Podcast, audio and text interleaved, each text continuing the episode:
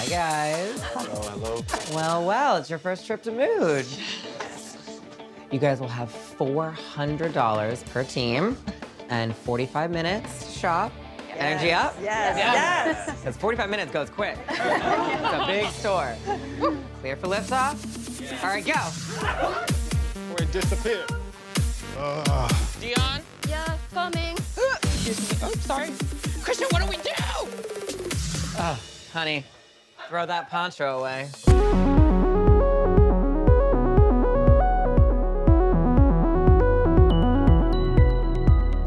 Hello, lovely listeners. Welcome back into the workroom, a Project Runway Lovecast. I'm Hernease. I'm Patricia. And I'm Nayland. We're back. It's been a while, everyone, and we're so thankful uh, for all y'all for hanging in with us as we patiently awaited the start of this new season. And I'm especially grateful to my wonderful co-hosts for this episode, Patricia and Nayland. Thank you two for coming back for another season of the workroom. Thank you for inviting us. Yeah, no, this is fun. I mean, I have to say, it's been such a long break, and um, just to let listeners know, uh, had some technical difficulties getting into this episode, and I'm also podcasting from Rochester. so that's a part of it as well. So I'm on the road um, in an unfamiliar place, and it's been a while, but we've missed you guys. I've missed this the show and um, also if you guys don't remember for so for those of you guys who are first time listeners our last season of the workroom turned into kind of a hybrid as lifetime came to the end of their reign on project runway and then bravo took up the baton and ran off with it what i now lovingly call as project runway 2. Point bravo so if this is your if this is your first time listening to us, um, just to bring everyone back into the fray of how we do things, um, we have a Facebook page. People have been posting there. Uh, the most recent image is of Swatch, all splayed out. Um, you can also find us on Instagram. Um, I've been less active with that Instagram there, but feel free to uh, send us messages there. Those are really wonderful.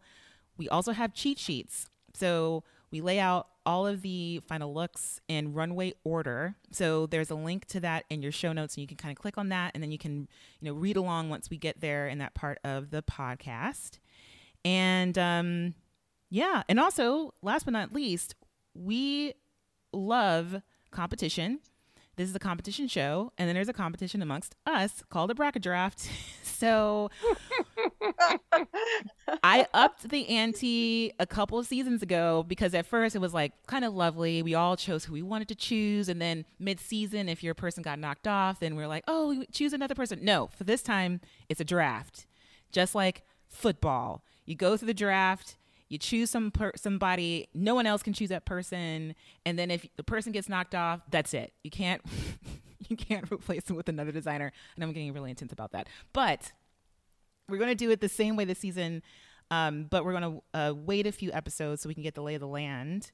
And um, I have to say, I'm having issues learning people's names. And so I think we can all get used to at least knowing the, the designers' names, and then also because so we can make an educated choice as to who we would like for our brackets, and also for Nayland, since Nayland loves making the emotional choices to see like who they would like to go out for drinks with at the TW, TWA bar at JFK, perhaps. Mhm. Um, because there are so many people. Anyway, so we'll get through that, and at the end, the winner just gets a ton of bragging rights, and I feel like that is all all of it because I'm very competitive, even when there's no trophy or money involved. So I want those bragging rights, and um, yeah, yeah, who won last year? who won last year? Who Speaking of bragging rights. Speaking of, you know what? Um, I, you know, I kind of, it almost slipped my mind. But who, who was it? Who, who? I, I, Sebastian, right? Sebastian won last. Yes, and I think it was on, it was on your bracket, Nayland. Yeah, you won. I, you know, I can't, I can't really remember, but, but, uh, I, something seems to seems to strike my memory that perhaps that was the case. Yeah, you know, you want you chose a nice person, and the nice person at the end one. It's like, when does that ever happen on Project Runway? um, okay, great. So, all right. Well, before we really get into this next episode, just the two of you guys, can you share any initial thoughts about this first episode? Uh, what do you think, Patricia? Yeah.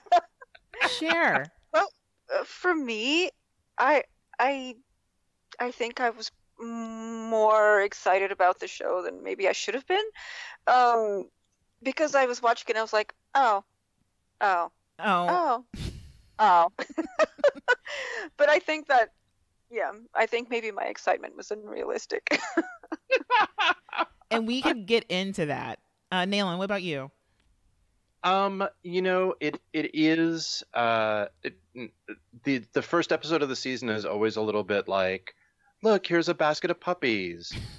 um, but it does seem to me that they've kind of given uh the, it's it's settled into its groove of what it's going to be and it's not going to be as like much of a wacky game show as it might have been in first seasons like that like the there was not a battle royale for materials or Mm. um or anything like they they weren't made to like run or do parkour or anything like that you know and the or no tear up the outfit no, like- they were wearing it was it was pretty sedate and i think that this is like what they're you know what they're trying to go for as a show is that they're trying to like you know tone back on the drama and Mhm. and up the professionalism Yeah. Mhm.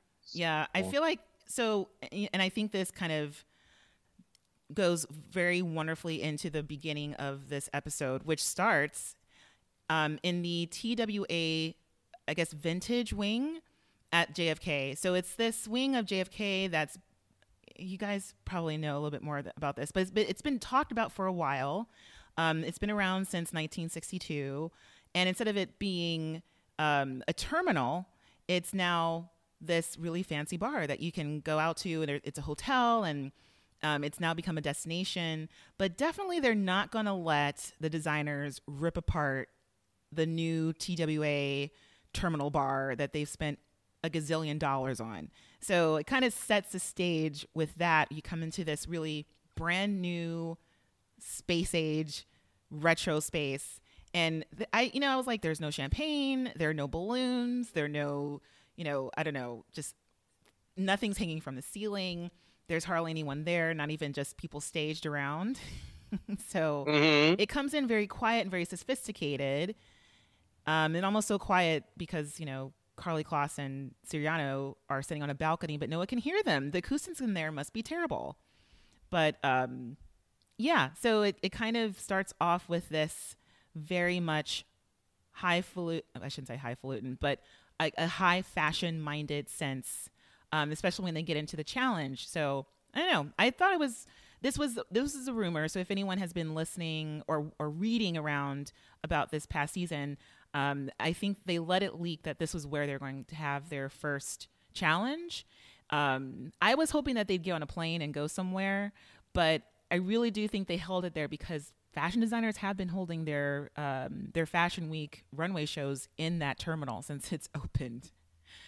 Um, So yeah, so yeah, Well, also, I think TWA at the time in the in the 60s um, really associated themselves with high design, and if you think about it, it's um, I think that the that the um, the spaceship in 2001 hmm um, that's going to the moon, I think that's a TWA ship. I could be wrong about that. It might be Oh. Pan Am, but Hmm. I'm I'm not I, I'm exactly certain. But it was, but definitely um, a lot of the styling in Kubrick's film is it comes from this uh, this terminal. Hmm. yeah, I mean, we get a little bit of the background of the, of the terminal. Um, I thought it was really interesting that it, it was built in 1962, or I was I would say it opened in 1962, the same year um, that John Glenn um, became the first astronaut to orbit the Earth, and that whole connection there, it really is um, yeah, like like the the very beginnings or sort of the, the beginnings of the space race and space the idea of space tourism. So um, just to get into the challenge, um, they're in the terminal and they're talking about this history of space travel, um, but also of design and and architecture, and again, kind of pulling in a little bit of fashion. I think Louis Vuitton had um, a show there, but also there are these designers who are focused on futurism, including S- Christian Siriano himself, kind of puts himself in the mix as well. And um, even Karlie Kloss is just like, there's even rumors of there, you know, being a space hotel in the mix. Um, so they're trying to bridge this gap between the space race of the 60s and um, innovation and and future space odyssey or space adventurism in the 21st century. You know, at the end of this decade um, and going forward. But at the same time, uh, collaboration is also innovation. So, on top of us talking about this wonderful thing, future, space, retro, it's kind of open, um, the first challenge is going to be a team challenge. So, they're kind of uh, upping a little bit of the ante, um, starting off with a lot of stress. Um, Mhm. and also putting it on the designers to choose their partner. so, so we do get a little bit of the, I would say, um, traditional opening of Project Runway when all the designers meet meet one another and get a cocktail. But this is a working cocktail hour where they actually have to kind of interview or schmooze each other. Uh, give their elevator pitches to see who they actually want to pair up with for this team challenge. Um, and the details are they have to make a jumpsuit. So one person makes a jumpsuit and another person makes a chic look meant for um, a space hotel bar. So- Well, they specifically say happy hour. Oh, they do?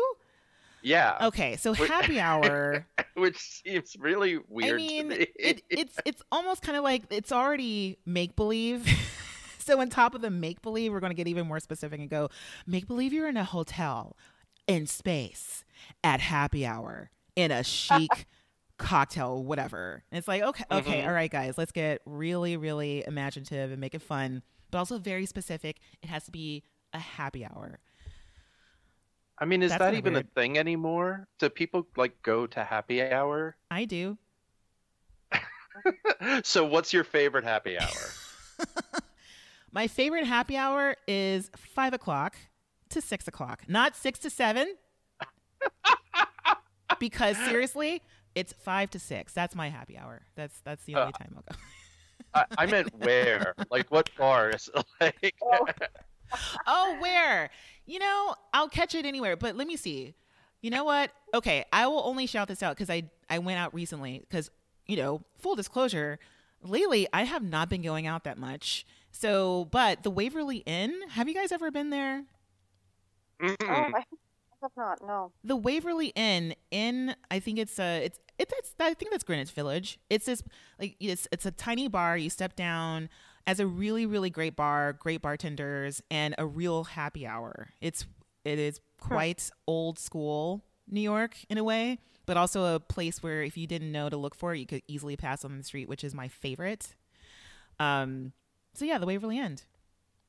Wait, so Hmm. Nayland, you don't you don't do happy hour? That's not your thing. it's been I I mean, the point of happy hour is that you drink cheaply. Yeah. And and I'm all for I'm all for the cheap part. I just don't drink that much anymore in a kind Oh, of yeah. dedicated way. Yeah, yeah. I mean, you can always do um, you know, a mocktail. Yeah, I mean, it was it. I mean, I'll tell you, my my probably my favorite happy hour ever was in the the Fairmont Hotel, um, in San Francisco. They have something called the Tonga Room, Ooh. which is like this crazy tiki like themed room, Mhm. which is, you know, as we know, some bizarre cul- cultural appropriation, but in the but they but their happy hour they had um like um hors d'oeuvres like hot hors d'oeuvre platters oh, and a, like a lagoon in the middle of the bar and it would rain like every 15 minutes I mean, gotta love that. It makes you feel like you're in the rainforest at least. You know, So like so that was like a full on like that was happy hour. like as far as I'm concerned, that's happy hour. oh man, no. I mean, you can kind of, you can definitely find places like that, but I feel like that bar is way too high. That's a that's a high bar. That sounds like it's fun. It's got visuals. It's got you know environmental things, hors d'oeuvres. You know, it's something beyond Yeah, yeah. popcorn and fries. That's great. exactly. Endless Or- hors d'oeuvres. Wait, but Hernease, do you do you go to happy hours? You know, a lot of places, Never. especially out in. I- No. Okay. I do, but my idea, so my favorite happy hour is sort of like eleven to noon. um, that's like, but that I don't drink at that time. But my favorite happy hour is drag brunch with coffee. Oh, okay. that's my idea of happy hour. But I, I never. I mean, I will go to happy hour if it's somebody's birthday or if, um, like when I was working in more like group settings and people like, oh my god, let's you know talk about this at happy hour downstairs, and I would go. Yes. Yeah. I yeah. will do that. But I also don't drink very much outside of meals. So it's, uh, yeah, it's not that interesting. I don't drink beer at all. Yeah. Um, whiskey, it's not always like the appropriate strength to just be kind of, you know, macking on that glass after glass, you know? Mhm. So um, I don't, yeah, it, there has to be a purpose for me at a kind of um, happy hour. That is Mhm. what people think happy hour is, yeah. Yeah, I get Yeah. it. I mean, suffice to say, I would not know what to like. I would not have a special outfit to wear to happy hour. You know what? Oh. I mean, You so especially if you needed like a if it was like a cocktail hour happy hour, which is Mhm. you know the more we think about it, the, the more it's just kind of strange. Maybe there is that's how people dress to go to the TWA bar. I mean, you know, maybe that's, I mean, because we can talk a little bit about what Karlie Kloss is wearing, because she's wearing a very deep plunging, um, like blazer, all white to kind of match with the TWA surroundings a little bit. Um, I guess that would be something you could wear. also, Christian, the top of Christian's head barely hits her shoulder. She's so tall. I mean, I love it when she's towering over him and she puts her arm on his shoulder and she still has to lean down to do that. it's just great. But I that's a, I I kind of love the contrast because they're just and even in all the ads like they're just, it's such there's such a differential. He's so much shorter than she is. yeah, I feel like she might be a foot taller than Heidi Klum or something. She's so tall. She is. She Yeah. is very, very tall. All right. Well, let's get into this challenge. So they're in this terminal, which I now want to go to. Um, and it's a two day challenge. The winner gets immunity. And then also, I th- uh, let's see. I think I think they reveal a little bit of the prize money, but we'll get into that once we get to the runway. Um, But yeah, so we have the design mixer. We have designer happy hour where they kind of have to mingle and mix and figure out what's going on. Um, I don't know. So in my notes, I don't have anyone's names because I just don't know anyone. But there's a woman who comes out, describes herself. We figure it out later. She describes herself as Dolly Parton and Betsey Johnson. If they both had a baby, that's Yeah. what she would be. That's what her That- designs will look like. That's What that's what Brittany. Brittany. Yeah, who is 29, I think, Mm-hmm. which means that she was born in uh what? 1990, Uh, probably. uh No, no, 19. Nine, oh, shoot. No. Okay, she's 29.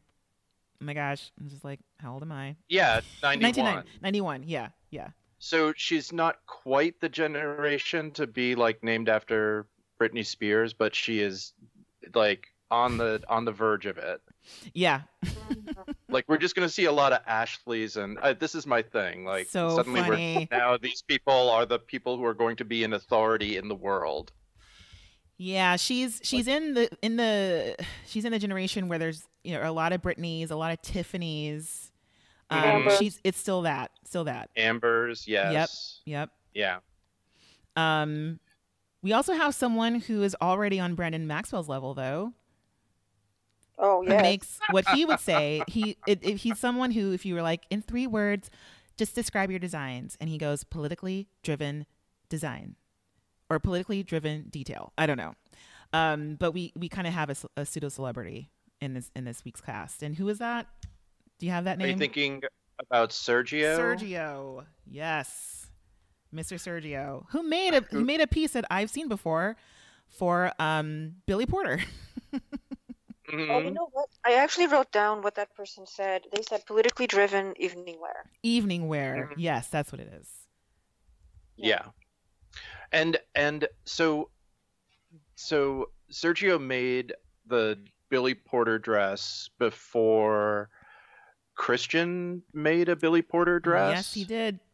And is Billy Porter the new Rihanna? Is this the thing now that it's like is going to be the person that people boast about dressing? Well, you know, we no longer have Zac Posen on the show to talk about how great his friend Riri is. So we need someone else who can be, be the future of fashion iconic.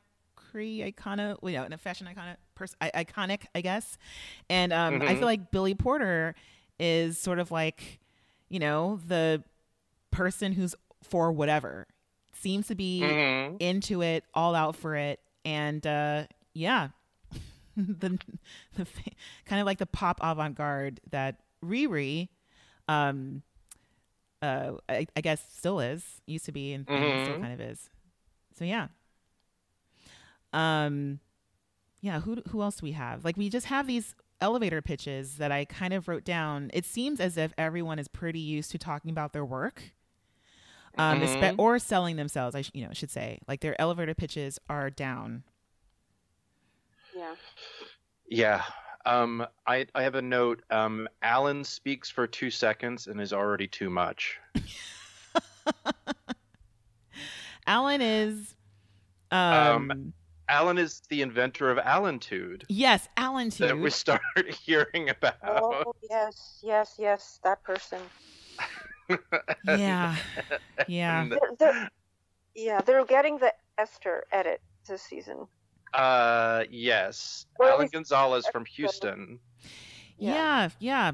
It's so interesting. There are a lot of people who are from Texas because, uh, I mean, we kind of see who is. So Sergio's from Texas, Brittany's from Texas, and Alan is also from Texas. Mm-hmm. Yeah, yeah. I mean, um, that's really fascinating. It's like a strong contingency from Texas and also New York. But um, anyway, so people eventually pair up. We do have kind of like an almost thing happening where I think we have Jeffrey Mack, who Mm-hmm. ends up pairing with, I believe her name is Melanie, because they find that Mhm. they have pretty similar aesthetics. I think architectural was a word that was kind of put out there. Um, and Jeffrey Mhm. was going to pair up with Asma, who is uh, Muslim, and I'm not really sure where Asma is from. This is terrible. But they were a pair together, and then they break off because Jeffrey is like, um, I'm sorry, I found someone else who I think works better. And Asma eventually ends up with Jen. Um, Mhm. Yeah, yeah. All right. Asma's from Atlanta. Atlanta. Okay, great.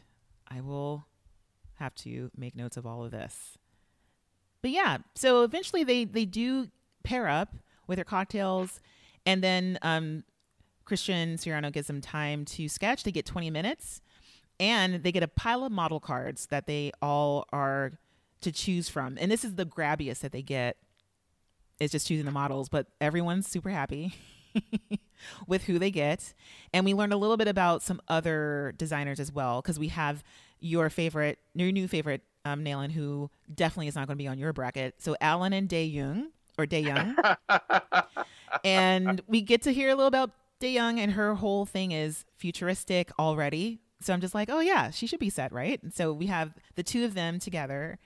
And then we have Victoria and Veronica, which to me was just a name whole thing where I'm like, oh gosh, I, you know, really need to, you know, oh my gosh, thank you, Nayland, for sending us the names. Oh, thank you, Nayland. so great. sure. Um, but yeah, I mean, they have this so Victoria and, and Veronica we see are are together because they both um actually Have Victor- names that start with V. both have names start with starts with V, which is great for me. Um, I can definitely not tell y'all apart. Um, and Victoria is not only does her name start with a V, she's from Moldova. Um, and Mhm. she starts off. We get a little bit of her background. She hates. She says she hates romantic dresses, and she's into kind of edgy things. But to me, her aesthetic from the photos that they montaged up looked very romantic to me. Um, Mhm. and she's matched up with Veronica, who I think all we know about her so far is that she loves a sleeve, loves it. yes. Um, and then we also get a little uh, a little window into Asma and Jen um, as they pair up. Mhm. And Asma is all henna tatted up. Her hands are covered and it's beautiful henna tats. Um, she has a very edgy feel, and so does Jen, who describes herself as a modern goth with a pink mohawk. mm-hmm. uh, Asma's first dress that we see, I believe, is actually uh, Pikachu inspired. Ooh, is it because of the color? It's well, it's it's yellow, but if you look at what she's done with the head wrap, it has like two points with like little black tips. Ooh, fun. Yeah, because I mean, she's even wearing this really bright chartreuse neon dress, Mhm. um, paired with I think she's looks like a corset underneath and a jean jacket, and it's just like she clearly is into these bright colors, and um, she says too much, like she can be a bit quote unquote too much and over the top. She just likes things Mhm. but um she's also um we're i mean we're getting a lot of women who cover on project runway so i would say Mhm. in the iteration of um uh actually specifically like black muslim designers on the show i think this might be the fourth consecutive season I'm not Yeah, Possibly. Renee, Renee was last season. yeah, Renee was Mhm. last season, and we had um, uh, someone else. Oh, I keep forgetting her name. Uh, I want to say Ayana from. She was from Utah, from Salt Lake City. Um, but we've had quite a few, and I, I think it's just kind of interesting and and kind of Mhm. fascinating as well. Um, yeah. But any other thoughts on this little time together for them all to sketch and any dun dun duns? Uh, no. I mean, uh, we. It's again, it's a little bit hard to tell all of them apart. Some of them are getting so much backstory that we feel like they're already going to be in trouble. Mm-hmm. Um, little, little hard to tell. Yeah. I mean, I want I wanted way more backstory to all of them because, as we know, last year we started off with them showing our their designs, kind of like their Mhm. signature looks, or and so we don't have that much of an introduction as to who they are and what they make. Um, Mhm. So I'm just, I just want those. Just give me them. Just give me those background images. I just want to see your portfolio. Um.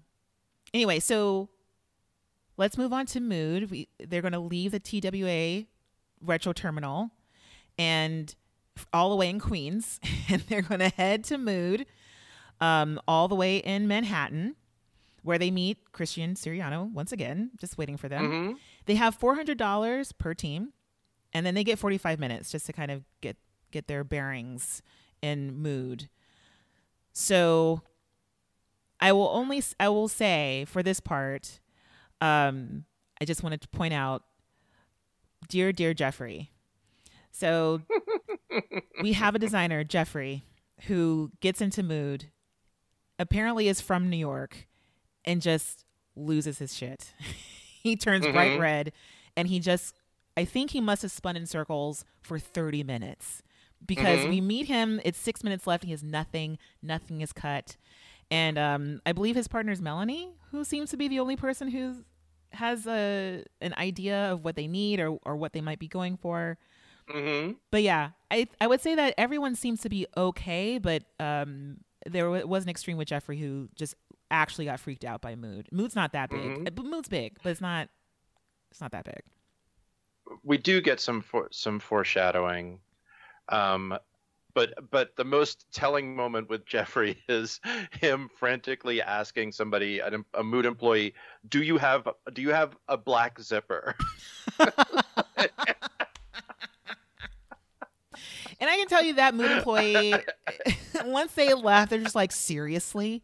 Do do you see this place? There's five stories of things, and then there's a building next door with another five stories of things. Of course, we have a black Right. zipper, but also you can see that um, Christian Siriano is standing in front of. I think he just hangs out in front of the zipper section. That's where he stands. yes. yeah. So if you find Christian, you can find your zippers. Mhm. we also we also hear a whole thing about um, uh, fox leather yeah, there's a hunt. For for yeah. There's a fox hunt. They're out for fo- for for Fox, um, which is faux leather. This is poor Victoria, who's from Yeah. Moldova, who doesn't Yeah. like speaking English as much as she has to to be on the show, and uh, yeah. But you know what? The thing is, I thought she actually was looking for fox skin because knowing Mood, they probably do have foxes. hmm it's that kind of place. Um, Yes. So yeah, yeah. Um, and we we also, I think that's pretty much it. We get a little bit more backgrounds of some other people, um, but We get some foresh. Well, we also get some some consultation about like this fabric has no stretch. Like, Mhm. okay, let's get a whole lot of it. yeah, exactly. And it's also like, And, are you um, okay with not stretch? Are you okay with not stretch? I'm fine with stretch. I'm or I'm fine with not stretch. I'm fine with that. Yeah, someone Yeah. is buying a lot of cotton, yes. no stretch. Yeah. Um, so we do also have some um, Siriano quips here and there, um, because again, I think he's sort of making sure that everyone gets their stuff on time, but you know, of you know, not without a, a little bit of a jab, a little bit of an insult, and a little bit of a you know, lose that poncho. Someone's wearing a poncho Mhm. that Christian Siriano does not like. Um, but I will have to say that with Asma and Jen, there is this moment, there is a look that they exchange between the two of them where I clocked it and I was like, oh, decision problems. Someone in that group Mhm. is that they're not good at making decisions. Like they just kind of made um, some choices without really saying why. And also, Jen seems to be the a type of person who doesn't like confrontation, doesn't want to fight, doesn't want to step on anyone's toes, um, and just kind of waits for Asma to say yes or no to certain things. Uh, yeah, yeah. Mhm. Um, so they're running, running, running. Finally gets done. They get their stuff, and then Swatch is ready for them to leave. So they all have to pay for their stuff. and then um, the camera finds Swatch in a corner, and I think Swatch looked kind of sad that the camera found them in a corner. Mhm. and uh, then we're back to, to the workroom. Um, yeah. So, all right. So let's go back to the workroom, which I'm pretty sure, again, is in the Navy Yard. It's the same extravagant workroom from last year. Lots of windows, just plenty of light. Um, Mhm. and some more characters come out.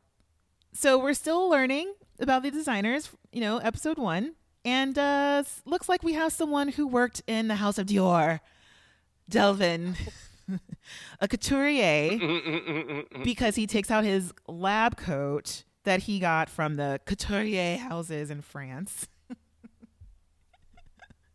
um, and his partner is someone named Tyler. so, Mhm. um, and we also have, um, let's see, we, we we get to meet Shavi and Chelsea, like the people who've kind of teamed up and get a little bit of their concepts.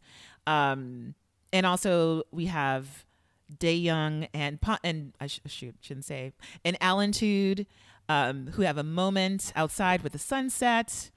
Um, Mhm. so we're getting a, we're getting a little bit of their characters and a little bit of their personalities as well. And and again, um, this workroom is crazy. It's absolutely incredible. It's huge. It's ginormous, and um, the views are wonderful. Uh, yeah, no, I just I feel like usually you know when when it used to be at the new school at um uh oh my gosh why am I calling it the new school? You guys know what I'm talking about. It, it was it was it was part of the new school. Yeah, at Parsons. I'm so sorry. Like, why is that Yeah. word escaping me? Um, and No, you were right. Yeah, and at the be- but at the beginnings, it was all kind of crunched in, and everyone was sharing a table. And now it's just like they get to spread out. It's very luxurious to look at. Yeah, and there's It- so much light. It must be a nightmare to shoot in though when you think about like m- mixing daylight and all of that color and Oh then my gosh, yeah. all of that interior light. Yeah. But here's what I'm thinking. I'm thinking that those that there's a tinted film on those windows. Mm. Oh, possibly. So I I think that because it's it's yes, Nayland, totally.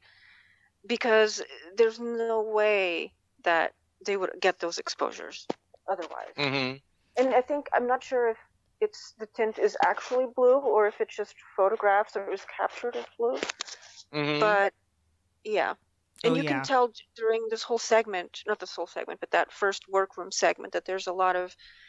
Um, I mean, every shot is perfectly balanced, but they go from warm light to cool light, Mhm. and the cool Mhm. light is closer to the window. Um, so I think there's definitely some kind of film. Oh my gosh, yeah, because that's another thing you have to think about, of course, like when you're designing this place, because the the accessory wall is just filled with fluorescent lights, but hmm Yeah. I'm pretty sure they put that there, they staged it there so that they could film and so that they could balance out the daylight and that fluorescence and anything coming from the outside. But oh my gosh, more I think about it, that's that's kind of brilliant because Yeah. it's beautiful and that's I- I mean again like the production value on here. I just I just really love how the cameras move around all the designers. I just really love it. Like they get tracking shots, but there had to be like 50 people with steady cams just walking around all day, just surrounding them because it's because another thing is so much fun because they catch so many conversations and are able to, you know, edit them in there.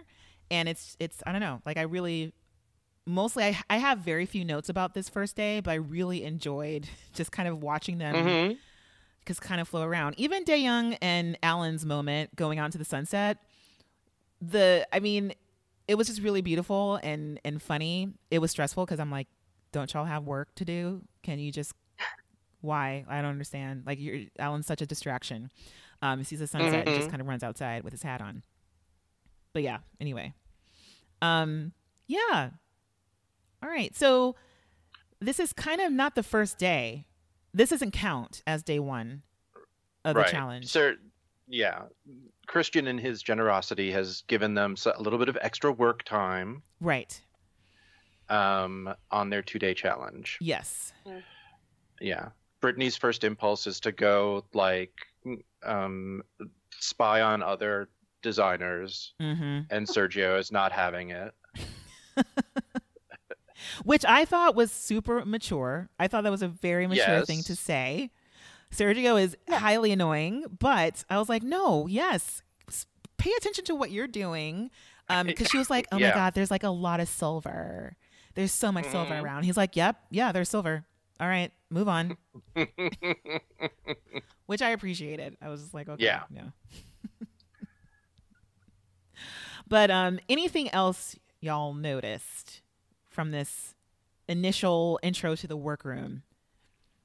mm, No. Shelby and Chelsea seem to be like a good fit. I like them a lot together. They're hilarious. hmm You know, and they they're so their whole thing is they're pre- they're creating protective elements from um, whatever is going to happen on this planet that they're taking a space trip to, and it kind of uh, reminded me of the season one unconventional challenge. Can, we, can I take you Mhm. all the way back to the very beginning of this entire series? Um, so um, that one um, challenge where they all had to work in a group and Mhm. make a futuristic, um, make some futuristic outfits out of vintage clothes that they got from a thrift shop.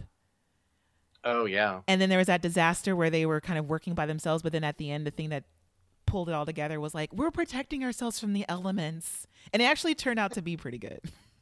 hmm But for all of that, I was like, oh, well, here's the unconventional challenge here. Um, you know, we're not, we're in the first challenge. It's not the un- unconventional challenge like it normally is. But to me, that was a really nice throwback to season one. Oh. All right. So we come to the end of our day, and it's time, as I think, did Alan say this? To see where we're going to live, y'all. Let's go. So, Yes. so they go to their penthouse, and it's, yeah, again, they're in a penthouse in Brooklyn Mhm. somewhere. Nayland, you're good at spotting these things. Do you know where they're living? Um, I think that my guess is that it's a place that is in Williamsburg, sort of on the water. I think it is not actually um, not all that far from where the studio is, Okay. where the workroom is. Oh, that's so Um, great. I mean, I, I think that they I, that's that's my guess. Okay. Um, but I but I I don't exactly have the the location yet. Okay. All right. I will we'll get there. I will check in with you next episode because I'm you're you should be on it. I know. I'm just. I'm a little bit shocked at. I was over in Williamsburg, um, like, uh, two weeks ago, Mhm. and uh, I was flabbergasted by how much building has gone on oh man. down close by the water and how it has really changed. Oh yeah. Um. Anyway, so, um, I I wasn't recognizing everything. All right. Um. All right. Well, we do see everybody get surprised by how seltzer bottles work. That's like a little fun moment they have. they can be tricky. All that carbon, you don't know. yes. Could turn into a weapon or something. It's like they know how to Mhm. open up wine bottles, but just like, oh my gosh, what is? hmm but which is kind of nice for them. Um, but yeah, but this is where we actually get to see them kind of, you know, clink bottles and have their little champagne toast or whatever. And then I love Mhm. how Shavi is just, oh, this is great. I would, I always have imagined myself living in a place like this, but you know, not when there are 50 of us. Yeah, because love a penthouse, but hmm when it's just one. Anyway, so yeah, because they're packed in there, packed to the rafters in those penthouse. I think there's Yeah. like six beds to a room or something. Yeah. It's still New York. Um, not a double story penthouse like they had last year, I think. so yeah. Anyway, so we have the morning of, so they, you know, get Oh. some rest. Oh wait, what? What I miss? So wait, I have a question. Did, did um did y'all watch it live? I did. Um, I did not. So- so I don't know if you had this, but at this commercial break, um, there was like a big ad for um uh 3M um wall oh, mounting with Tim products. Gunn.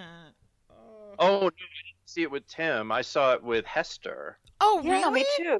last year. Oh my gosh! Wait, so it's Hester? Because I saw one with Tim. No, no, I saw I saw it with Hester, like organizing her workroom. Oh wow! And I, I Yeah. started thinking, like, wow, is this the first time that like 3M has had like an out lesbian spokesperson? Mhm. Like, oh my goodness! And I just want to say that I did not see it live. I saw it on Saturday, I think, afternoon. Mhm. And I still was seeing those ads. And I'm I was I'm using uh, Roku. Do you have Mhm. another? Yeah, Are you also? Are we all on Roku? I'm. Well, I was watching on the Bravo app. Oh, okay. Yeah. ma- that's Um, how they're choosing different people for different um, channels. Hmm. yeah, Streaming. I watched it on um on uh uh Android TV. Ooh, Okay, Android TV. Whoa. But you know, I was on because I was on Twitter also. Um, shout out to both of y'all because I think I tagged all of you guys in. Um, but everyone was talking about the Hester ad, and I I was confused. I might have just kind of clicked off or got distracted, but they were talking about it on Twitter. Um, It's very good. I I thought it was a great ad because they I think they did a good job of incorporating the flexibility of the product for the kind of creativity we associate with Hester now that we've seen Hester on television. oh, I think that's great. So I enjoyed the ad very much. I was like, oh, this is better than the show. Yeah, I mean, because you think about with Tim as a spokesperson, she probably works a lot better in a way. Um, hmm because with him, it's you know he's just delivering the lines, and it's like this is 3M. These are hooks you can use on your wall without messing up your balls. It's like okay, all right. Well, also, I'm I, I'm I would never. I know that Tim's workspace is never ever as messy as my workspace. like, like so when Tim tells me to clean my room, I'm like, yeah, easy for you. exactly. It's like.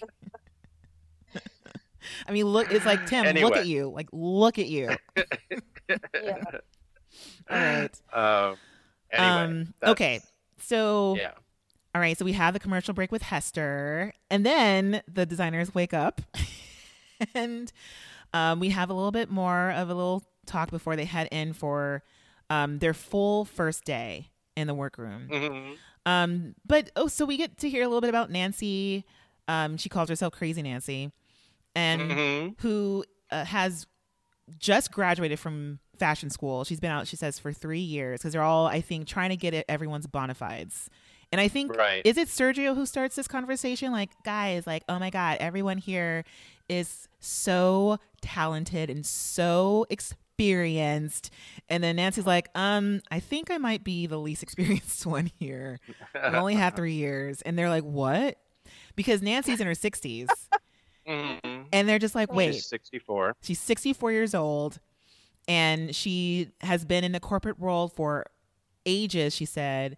And she's the second person who quit their corporate job. We have also Jen um, uh, with the, Mhm. you know, uh, with her pink mohawk, also in the corporate world, who quit to follow their fashion dreams. And then Nancy went went back to school and she's been out for three years and she's here. But I would have to say that she seems pretty substantial. Like it doesn't seem as if she's someone who I you know is was someone who wanted to offer that she's like yeah no I'm I don't know what I'm doing like I she kind of seems as if she knows what she's doing so she's fine so far that's my first impression hmm Yes. um we, we shall see as the the pressure builds so let's head back into the workroom for day one for the first full day I should say and um yeah, we get a little bit of intro uh, of Geoffrey. He's less red and hmm more, I guess, a little bit more calmed down. Um, but we learned a little bit about him. Like he's a military brat, and that's what he's, he's saying. He's a Mhm. military brat. That's his thing. And also, it has a little bit to do with their design for this um, for this challenge.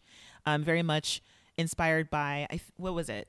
I think the is the they're designing for a mother. The jumpsuit's going to be the mother in the military, and she's taking a break Yeah. and she's taking a little vacation in space and so she's wearing a jumpsuit and then i think it's her daughter they're making the the cocktail happy hour dress for or something right is that the pairing there i don't really remember i wrote that down Yeah. yeah This yeah. seemed like a really weird answer to the question, "Where is this woman going?" Like, uh, because it's like- two women like, yeah, exactly. There's two of them, and it's weirdly it's complicated in the wrong ways. Yeah. We also get lots of pictures of Geoffrey as a as what seems to be a kind of unhappy club kid. oh man. Talk about club kid but just not oh they're so they're kind of like heartbreaking photos of him. It just yeah. He looks amazing but like tons of earring lots of lots of tats but um alone and or in a corner or just looking really solemn. Mm. In a way just or scared i don't know it was just like huh Yeah. when when they ask you when you're cast for these shows and they ask you for pictures from your childhood this is what Geoffrey offered. This is what he gave them. He gave the producers this. Um, Yeah. yeah. And there was that one childhood photo of uh, young Geoffrey on a carousel, on a little carousel horsey. Mhm. And yeah, yeah. and I, I looked at that picture and I was like, oh my God, like, it, it like this. Did Geoffrey grow up in a biracial home? Because I wasn't sure if the person next to him was a mom Oh, or yeah. a caretaker or what. Mhm. but that was probably my favorite photo. Aside from the the photo of Geoffrey where Geoffrey is leaning against a yellow wall with a pink fluffy feathery jacket, kind of Yeah. sneering, sneering with tongue up to the nose kind of face. Um, yeah. Yeah, yeah. I actually also wonder. I think that might be his mom. I just assumed it was his mom. Um, Me too. Next Me to him. too. yeah, yeah. Um, yeah. Um, so we learn a little, a little bit more about um, a few of the other designers, but mostly it's just kind of digging into the group dynamic, the pair of people, um, because we have a little bit of a controversy called Organzagate, or what I've dubbed Organzagate. Looks like Ellen left some fabric at Mood. That's what it is. because, okay, because I, I I think I tried to understand what actually happened. He was at Mood complaining about fabric that his partner Dae Young got. I think she Right. pulled some chiffon, and he looked at it and was like, "Oh my god, I hope she didn't choose this fabric. Oh my god, chiffon!" And somehow walked off without getting his fabric, which was the Right. organza, which was according to him like everything he needed. he just walked off without his fabric. So yeah, yeah. Um, we also have a little talk between Dr. Couture and Shavi. Um, Dr. Couture, aka Delvin. I will n- learn their names. So Delvin, hmm and you know they're just trying to get to know each other. because we have Dr. Couture, Delvin, with his lab coat on, and he's been to France and you know worked at House of Dior, blah blah blah. But he, you know, has a has a side of him where he was like, yeah, no, I think my I, I think they're talking about ideal models or or the woman who would be wearing his clothes would be a half cyborg who's missing a leg and kind of had like this was a half Chrome machine, half humanoid with, like- body. Yeah. yeah. um Shavi is weirded out. I think Shavi is convinced that Dr. Couture might be a like a like an undercover serial killer or something. I just I just saw layers. I was like, God, Dr. Couture has layers. This is Mhm. inter- Yeah. this is hilarious. Yeah. Um, we also have Victoria breaking Dayung's ruler. that is that's an amazing moment. that that I love. I mean, so she, just like because they're on the floor and i don't know how she breaks it but it breaks in half and then we just hear her go "Ah!" and she just kind of Well- screams well, it's one of those fold-out wooden rulers, extendable rulers that Mhm, that is that's made of wood, mhm. and she and she tries to sort of bend it the way that it doesn't bend, and it just snaps. It has. Yeah. I think I think she was treating it like a measuring tape. The Yeah. yeah Yeah. uh, flexi bendy measuring tapes that um, people who knit, I mean, people who sew use. Yeah, Right, Yeah. or a that right? plastic, yeah, or a plastic ruler or something like that. But no, like, snaps it. we have we have Dayung, and I'm hoping I'm pronouncing her name correctly, but who who we will find out later is super meticulous, very precise. Probably would never ever use like a like a bendy or one of those more flexible kind of rollers that roll up into little like ribbons. Like it seems like that's her type of ruler, where she needs to be super precise in a rigid straight edge. And uh, she let Asma use it, and uh, then Asma let Victoria use it, and uh, yeah, she broke it. Yeah. it. My favorite is the maybe we can tape it. I think Asma says like maybe we can tape it back together. Because she's like, oh my gosh, maybe if we do that, then she won't know. Let's use clear tape. yeah, it's like yeah, because that won't affect how it measures at all. Oh my god. no, just throw it in the trash. It's done for. Get her a new one. hmm Keep the receipts. Um, all right. So now it is time for Christian to roll out. We get some talkie time with Christian.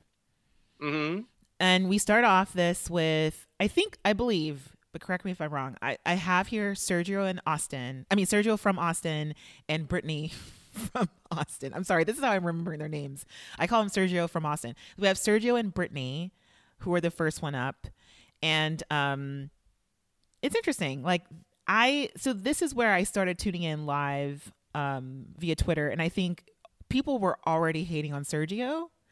And from this interaction, um, I thought it was totally fine until we had the cutaway to his talking head. Um, so Christian's trying to give them some feedback about, you know, I, I guess the only element they have to connect everything is huge sleeves and these elongated bodices or, you know, things like that. So he suggests that they just play around with the lengths of things. Um, and for some reason they cut away and Sergio is I, I don't know why, but he's like, you know, I don't I don't think Christian Siriano understands just how advanced I am as a designer. Like I was the first to design for Billy Porter. Does he not know my name? Why is he telling me things? Why is he suggesting things? Um I don't know what your thoughts were about this very controversial interaction. Um I would say controversial in the world of Twitter cuz people went off after that. Yeah, my immediate re- immediate reaction was, "Don't blame it on the edit. You said it." Mhm. Mhm. you know but but that person did come sergio uh, did come across as sort of unable to take criticism which is not something that's enjoyable to watch or it's hard for me to cheer for that yeah. kind of act you know Yeah, I it, it felt like too early for me. Like I just can't. I don't. I. I- It's like I don't know. I. I haven't seen enough of how these people react to anything for me to be able to, like, have any real context for their reactions. Yeah. Yeah. So and so it just felt like, eh, whatever. That's why I was Yeah. wondering if it was cut in. You know, actually, this makes me think if it if this was cut in or his whole little like snippy remark is from something that happens later, because he seemed to be okay with me. I'm uh, from looking at their interaction. He seemed respectful and was like, "Okay, all right, we'll take into account your changes and Mm-hmm. you know." But we'll see. We'll see. I wasn't as perturbed by this, um, but I was surprised by the talking head afterwards. Um, Mhm. Okay, so next we have Asma and Jen. Mm. How how was this for y'all? Nayland, you made a sound. I mean, this is already a problem, right? Mm. Like, like the two of them have got stuff going on that has seems to bear no relationship to each other, Mm-hmm. and um, and it's uh, and and they seem really like adjacent but utterly disconnected. Yep. and their ideas for fixing things are not design ideas. It's like maybe if I sew this glittery thing on top of the thing that I'm already doing, Mm. it will be, you know, it will be different. Yeah. Yeah. And it's also kind of frustrating with Asma because she knows that she's into doing too much. But there's nothing wrong with that. Like that's that's what you do. That's what what's that's what the thing is. But yeah, their dynamic is almost as if they're just afraid of communicating with each other.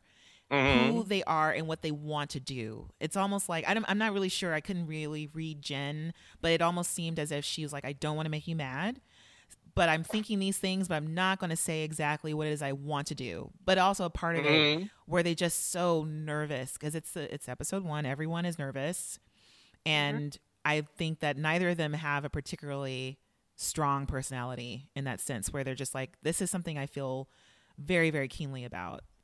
Mhm. So Yeah. I, I think these are two people who are very used to work working um, according to their own rhythms and aren't necessarily maybe don't have a lot of experience communicating what those rhythms are to somebody else. And I also can't help but consider how maybe both of these two contestants are not um, are just getting used to having cameras in their faces all the time mm, Yeah. and are probably you know are really careful about what they're saying and how. Um, i was actually really excited by what asma was doing at this point. I was like look at those glitzy boots that, that i of course love but would never wear but i still love them. I'm like wow wow wow. And I was really excited by what could happen here, but I completely saw what Nayland pointed out. Just how are they going to work together Yeah. was obvious here that that wasn't happening. And I was sort of wondering, how are they going to get over this? And that was interesting to me, how to get over that, but we never got to see it. Yep. Yep. Mhm. I don't think. I don't think. Um, yeah, no, no, I totally agree. All right, so then Christian rolls over to terrorize Geoffrey and Melanie. Mhm. And so this is the again the military family, I guess, going to space. And uh, what we have here, Christian comes over, and then Geoffrey just kind of pumps up again, turns bright red again, and then rolls over his mannequin with a full on muslin on it. And Siriano was like, "Oh, whoa, you don't have time for this." But he has made an entire outfit already in muslin, Yeah. and it looks amazing. Yeah. it looks so good but um but it's it is terrifying because it is it's a two day challenge but still this is the first episode um and geoffrey does you know kind of come back at siriano and says well no no no now that i've had it on, in muslin i can go full force into sewing and we all remember our issue last year with what's his face who would only work in muslin first and then you know f- go full steam ab- ahead in something that was very misshapen and terribly sewn um, Mhm. and so I, I was not, I was not a believer because I don't know Geoffrey, and he's bright red yet again. Right. So, yeah, what are y'all's thoughts? Or any any reactions to this interaction with Christian? Uh, hmm. I mean, by this point, or maybe it was just slightly after. Space, spacesuit. Okay, you know. So when I when I looked at this one, I th- when I looked at Geoffrey's, I was like, oh, okay, maybe this could be an interesting challenge after all, because I was not all that delighted with the idea of well, with the challenge a challenge for space being about a spacesuit. Mm-hmm. I just wasn't. I'm like, yes, we expect that already from gravity. So now what? But when I saw his, I was like, okay, okay, maybe maybe this can be more interesting. Yeah. Yeah. Maybe, maybe. Yeah, I think that um, uh, he's uh, definitely in better shape than his partner is. Oh, way. And Yeah. I mean, a part of that was I, you know, Siri, Christian told her these look so heavy. He used the word heavy, eh, which I disagreed with. I, I just didn't, I didn't know where he was coming from because she was using a very light fabric and maybe heavy because Geoffrey's was looked more tailored. But when he said that to her, she didn't really disagree. She didn't say anything in return, and it, it, to me, it was kind of a red flag in a in a way where she just too easily or too readily absorbed Christian's feedback. Um, again, first episode, I get it. Everyone's nervous, but she didn't really offer any explanation as to what she was going for. Yeah. So, Well, she's also making something that's not all that different from what she's wearing. oh Which- really? Wait, You know, she's doing the thing that that um, people do when they use the term architectural, which is that basically I sew a lot of rectangles together. Yeah, and and like uh, arches. I make Yeah. arches and and squares. Yeah. Yeah. yeah. As as if as if Antonio Gaudi was not an architect. Yeah. I mean, it's you know, it's it's Yeah. this thing that's about supposedly simple mhm. um and and refined but often is just kind of blocky anyway i'm i'm i'm uh i'm i'm not much impressed with her Yeah, I mean, and the colors didn't help. You know, they were quite sad. Yeah. Like her her color brown. I mean, we'll get we'll get into it later, but I just was like, oh, i think that's what he means by heavy oh, okay, okay. in a way Yes. it's like that that color palette oh, like is, dour. Yeah, Yeah. yeah, kind of serious in a in a sad way. yeah All right. Okay, and then we head over to Dayoung and Organza Gate, aka Alan, hmm and he gives a whole We do get a- we do get a peek at marquise who and those of you on um, harness watch Um, so far, Marquise is the only person, the only designer who has shown up in a harness this season. Um, Geoffrey is just to keep it clear is wearing something that you might mistake for a harness, but is actually a holster. Oh, thank, Thank you you for, for because I was gonna say like, what about Geoffrey? Thank I- you for clearing that up, Nayland. Mm. In Don't get it twisted. yes.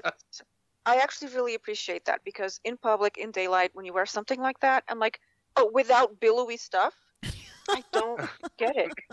Like if it's not being used to hold, like in public in daylight, you know, if it's not being Mhm. used to like hold down some kind of billowy fabric, I'm totally confused about why people are wearing it. But you know Whatever. it's it it is um it's wh- it's this thing that it's like leather adjacent so Mhm. people who people who want to let you know that they're like they're sexy and a little bit tough Mhm. you know will will wear a harness Yeah, yeah, yeah. I feel like as people get a little bit more comfortable, we'll see more harnesses. It happens every season. it's been happening. it's like shortcut to edgy. exactly. um, okay. So yeah, I mean we we we gather around Dayoung and Alan a little bit. Um I didn't really write down much about this because you know, they've moved on from not having organza to just using the brocade fabric that um that Dayoung has been uh, wearing. So both of them are going to use pretty much the same fabric. Um just different silhouettes. One's gonna make a jumpsuit, and then Alan's gonna make a fit and flare. No problem, right right?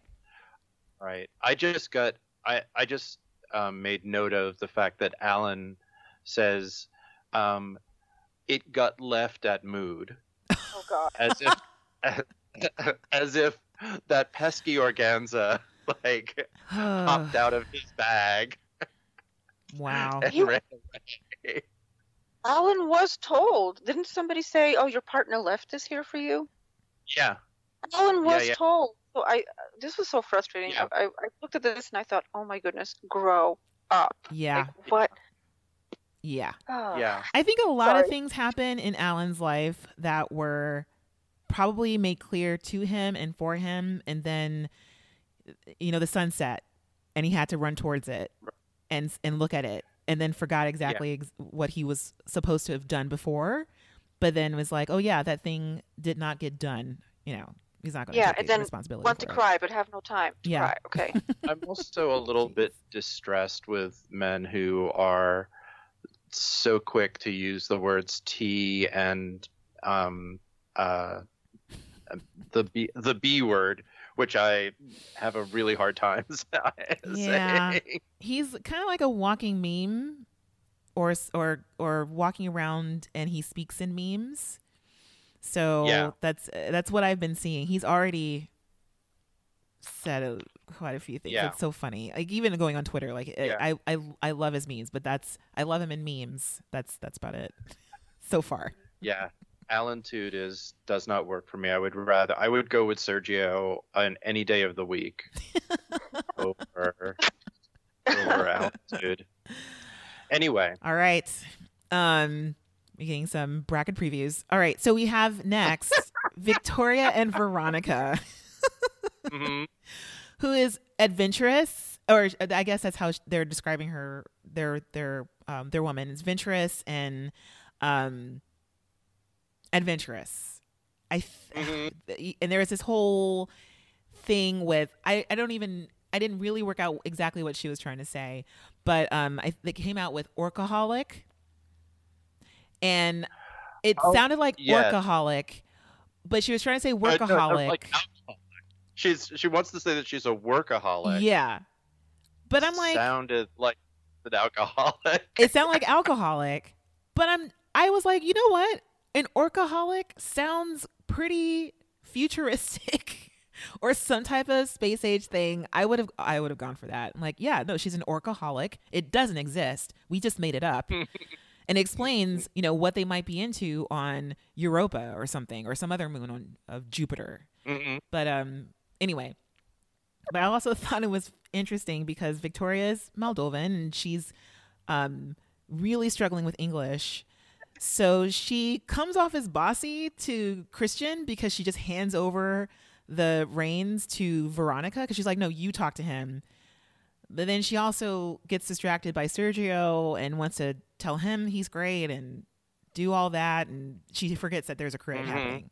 So it's like a lot happening with this interaction that's just like, oh gosh, what is going to, what is your time on this show going to be like should you make it to the next episode? Mm, Um, indeed. yeah, yeah. Um Yeah. I feel like with this interaction what's what's funny in terms of getting used to Christian as a mentor, he he his I wrote down the quote um are you sold on these fabrics? Because that's a way of him saying I hate this. They're not working. But he's not going Mhm. to tell you to take them off. He's just going to passive aggressively shade your fabrics.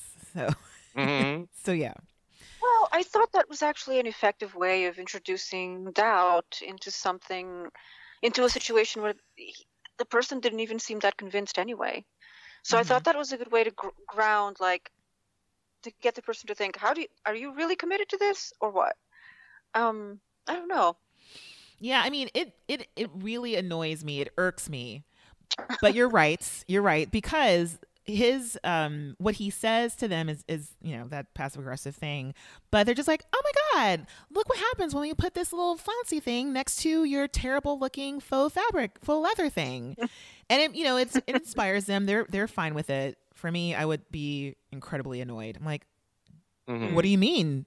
Are am I sold on these fabrics? I bought them. I actually bought these Yeah. fabrics, so I am sold on them. Anyway, Right, yeah, right, that's right, just right. Yeah. to me. I I, see I what you're do also love him being like, really, you're gonna just wander off, like while I'm standing here doing the crit with you, like, And then he referred okay, to her don't, I, I, because he was like, "This is what we're doing now." And he goes, "Bring your little friend over," because he, she hadn't even brought over her clothes. And he's like, Yeah. "What do you, what do you think we're?" I she, and he's like, "I'm very busy. I have things to do today. Like I'm Christian Siriano. I'm only here for four hours, so I can go into my own atelier uptown. Like, come on." Anyway, so yeah, Yeah, my Uber's waiting. My Uber's waiting. Hurry up. mhm, or his boat. He takes a boat to Manhattan. right.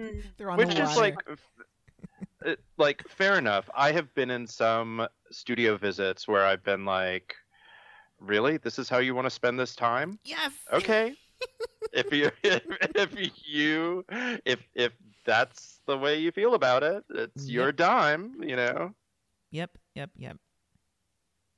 All right. So that's the end of day one with these people.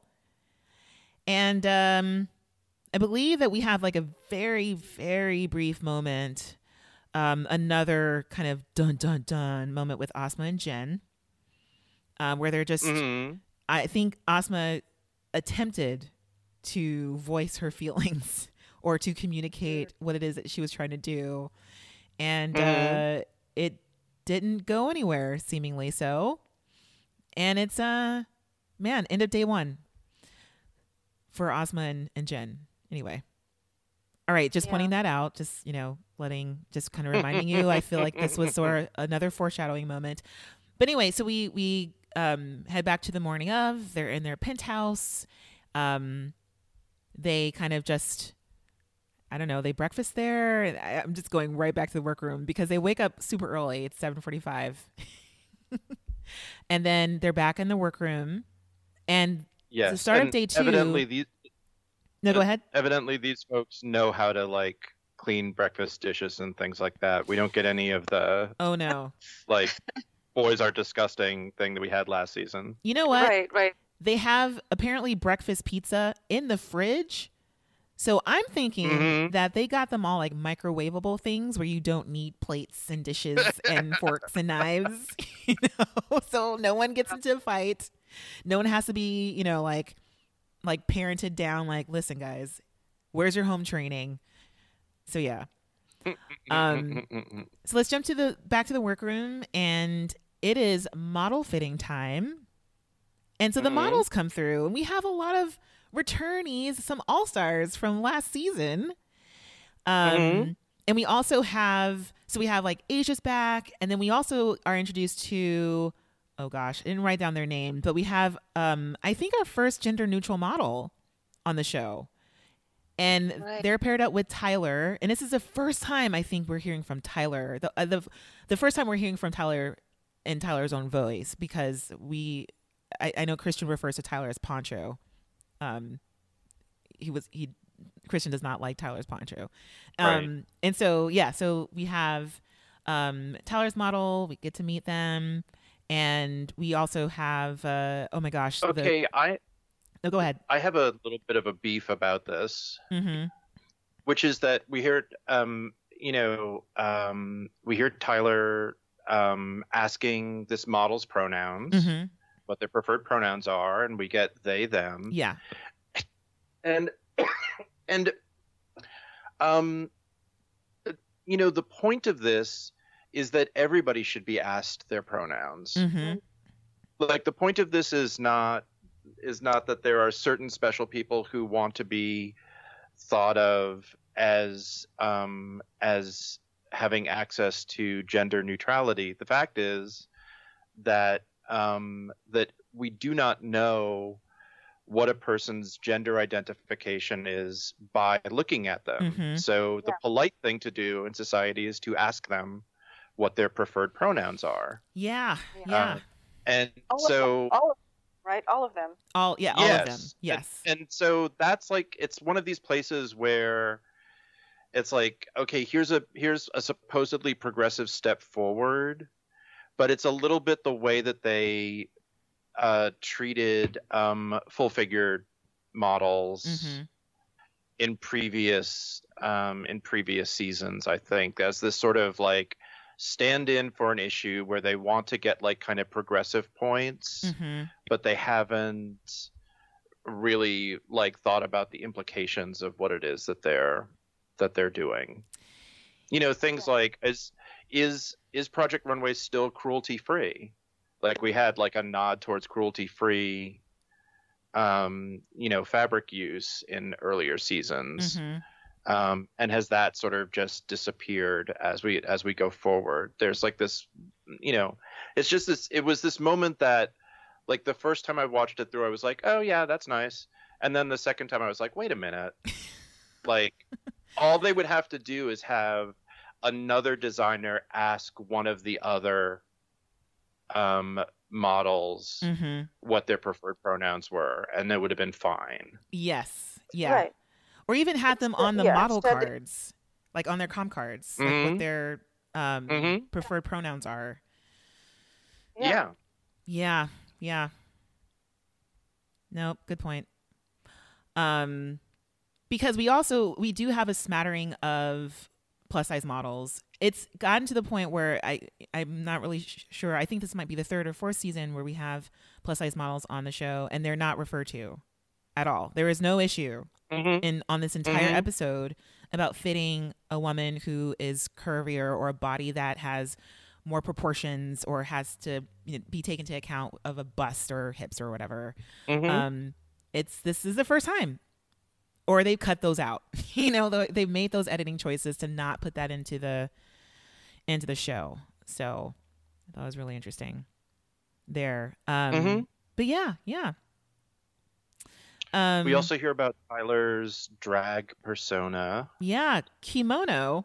which is yeah, mm, not a good drag name. Whoa, because it's short for Kimberly short- Onassis. I know, still not a good drag name. No, it's it's re- kimono. Oh, I agree, Nayland. I agree.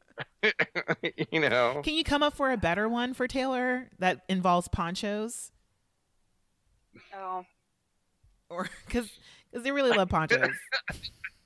I don't know. I like I like cutesy drag names like Taylor Tot or something like that. I don't like referencing uh, like some kind of clothing in Yeah. drag name. It's it's never Yeah. like I don't know. yeah, yeah. Um, my- yeah, but I mean, who knows? Maybe Tyler will unfurl a little bit more as we progress into this Mhm. show. Learn a little bit more about kimono, aka Kimberly Onassis. Um, Mhm. Yeah, um, but we move on to a, a few of the designers who are having really great, um, great fit sessions with their models. Um, almost everybody. We we do have some issues with Asma, whose dress Who is is too tight. I mean, she just somehow had some instincts to add two inches of, I guess, some room, which is a lot when you're making a garment and you think you have the proportions, you think you have their measurements, and you add on two inches just for alterations. But unfortunately, the dress is still tight on her model. hmm But also, did you catch Christian's face when he sees the model walking? And he had this devious looking smile. that bothered Yeah. me. It was almost like, seriously, I feel like that's kind of mean, Christian. He's like, mm hmm, see, too tight. Can't walk in it. You see it? I just. I'm like Christian, seriously, the past regression, I get it. But also that moment, she seemed okay. It seemed all right. But but Christian looked a little too happy about it because he probably told her, you need to put three inches in there. And she's like, No, Christian, I'm gonna put two inches of give. And he goes, No, three. And then he sees it and he's like, I was right. I'm pretty sure that happened in the background somewhere. But yeah. It's true. Yeah. All right. So we have um we come we've come to the end of our model fitting. The models leave and Christian rolls on out. And uh unfortunately, we have someone who starts to spiral. Dayoung um has a bit of a moment because the fit on her garment was so bad. And again, she's such a meticulous and perfectionist perfection, perfectionistic designer. Um this really throws her for a loop and she kind of like goes down this shame spiral that is just kind of hard to watch. Um alan alan too tries to be a little bit supportive but he gets distracted by macarons that yes, I wrote down Alan's idea of support is running off to eat macarons. just I mean, can't you just focus for her feelings? You dragged her to see a sunset. You spoke to her in Spanish, which is probably why she's spiraling right now. Or you reminded her of her husband who speaks Spanish. And here we are. Because to me, I'm like, oh my gosh, Spanish, sunsets, macaroons. Like, he just can't. Mhm. He's the worst partner for her. Yeah, Oh goodness. yeah. macaroons are total Alan-tude. I mean, that moment, I've though, actually- was hilarious. Wait, what'd you I've say? never had one. I was going to say that I've never had one, so I was like, how magical can they possibly be for this to happen? They're very uh, sweet. Okay, they're overrated. They are. I oh my goodness. I agree. I thought I was going to say something controversial amongst us all. No, No, I don't like No, them. they're- yeah, they're um they're basically a little bit of um uh like densely flavored cream in between two um Wafers. two, well they're, they're they not really like egg wafers they're whites, like- really they're meringue Yeah, the meringues. Yeah. you know there's a slightly tooth they're a slightly toothier meringue so they're not as dry as some meringues are but Okay. So- that is um i i never enjoy that and uh um but the fact that they will take a lot of different flavors is i think the thing that makes people go nuts for them Yeah. I Not see. they're French and expensive. They're pretty hard to make. But Yeah. oh man, I hate the texture. I think they're just, you know. But also, yeah how fancy is the craft service table getting on the set of Project Runway? Yeah. These Yeah, things are what they're expensive little cookies and you know they've they've really upped their production value. They've got like really great lighting and then now the craft service table is macaroons macarons or whatever. Yeah. anyway. All stars was lucky to get like romaine and a falafel.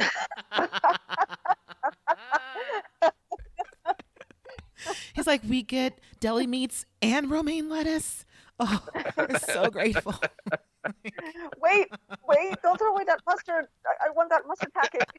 yes yeah oh gosh oh okay season well- four all stars was like a, a, an exercise in austerity oh no. Oh gosh, this is truly bravo. Oh shoot, two point bravo. I need to get my own pun right whenever I decide to use it.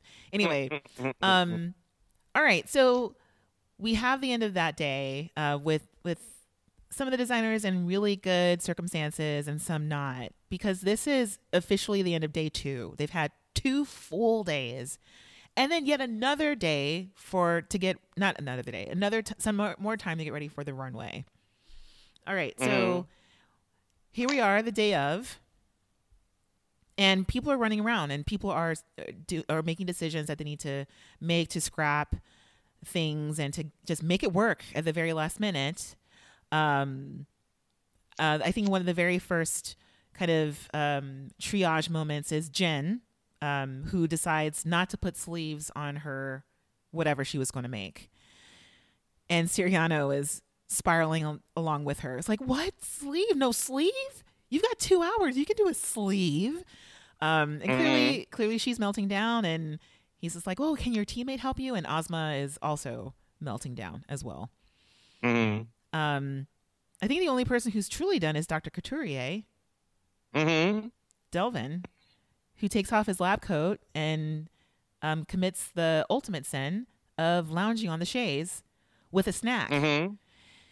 Mhm. And Siriano flips out. Yes. these are my favorite parts. I love these. Mhm. Yeah. Yeah. And and last year, this did not serve any kind of break was not meaning breaks are not taken too very kindly by by Christian Siriano. If you remember last season with oh my god, this person was on my bracket. I forget their name right now, but I want to say Somebody who I really but like. not. no, no, no. um, I think this person might have been Syrian. The Mhm. Syrian Oh yeah, um, yeah. They think had a it's- food, they had a food break, and Christian was like, "Oh my God, what are you doing? Food is Tic Tacs. Get get over there." You know, kind of like Mhm. very no time for reflection or, or recharging. Must be at full throttle neur- neuro- neurotic uh, potential at all times. You know, Mhm. so he does not take kindly to little breaks. Right. nope, nope. So I will. I mean, I it I I agree that um I, and I can't believe I'm I'm uh I, I want to. What's about to happen? Was that Say it again. and um no, not yeah name, I no. can't remember I can't remember what his name was, but I will say that um it, he he definitely had problems that he could have like fi- like he took breaks when he shouldn't have. Yes. But Yes, also, I will say That's like true. nothing makes n- nothing makes a neurotic skinny person angrier than a large person enjoying themselves Oh, good point, Malin. like like point. like and, and i'm kind of all there for it i'm like yep yes i'm fat and relaxed because I Best feel like both worlds. yeah yeah nothing nothing will nothing like freaks them out more Yeah. Yeah, oh but man, again, I love it.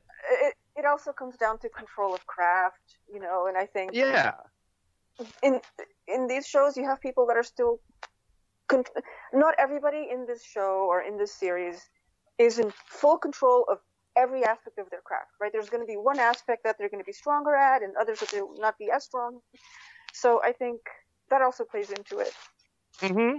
Yeah. I, um, yeah. Totally agree. which is why i think which is why i think breaks are necessary like take a moment reassess feed the body re- reposition how to approach it and then get back to work but no yeah, And that's another thing. well Like, that's not no, go not ahead. good television that's true that's true that that's the that's really the thing is that it's like all of this relaxation is not photogenic. Mm-mm. Nope. Not Like- even on a nice green velvet Yeah. chaise. No. Yeah.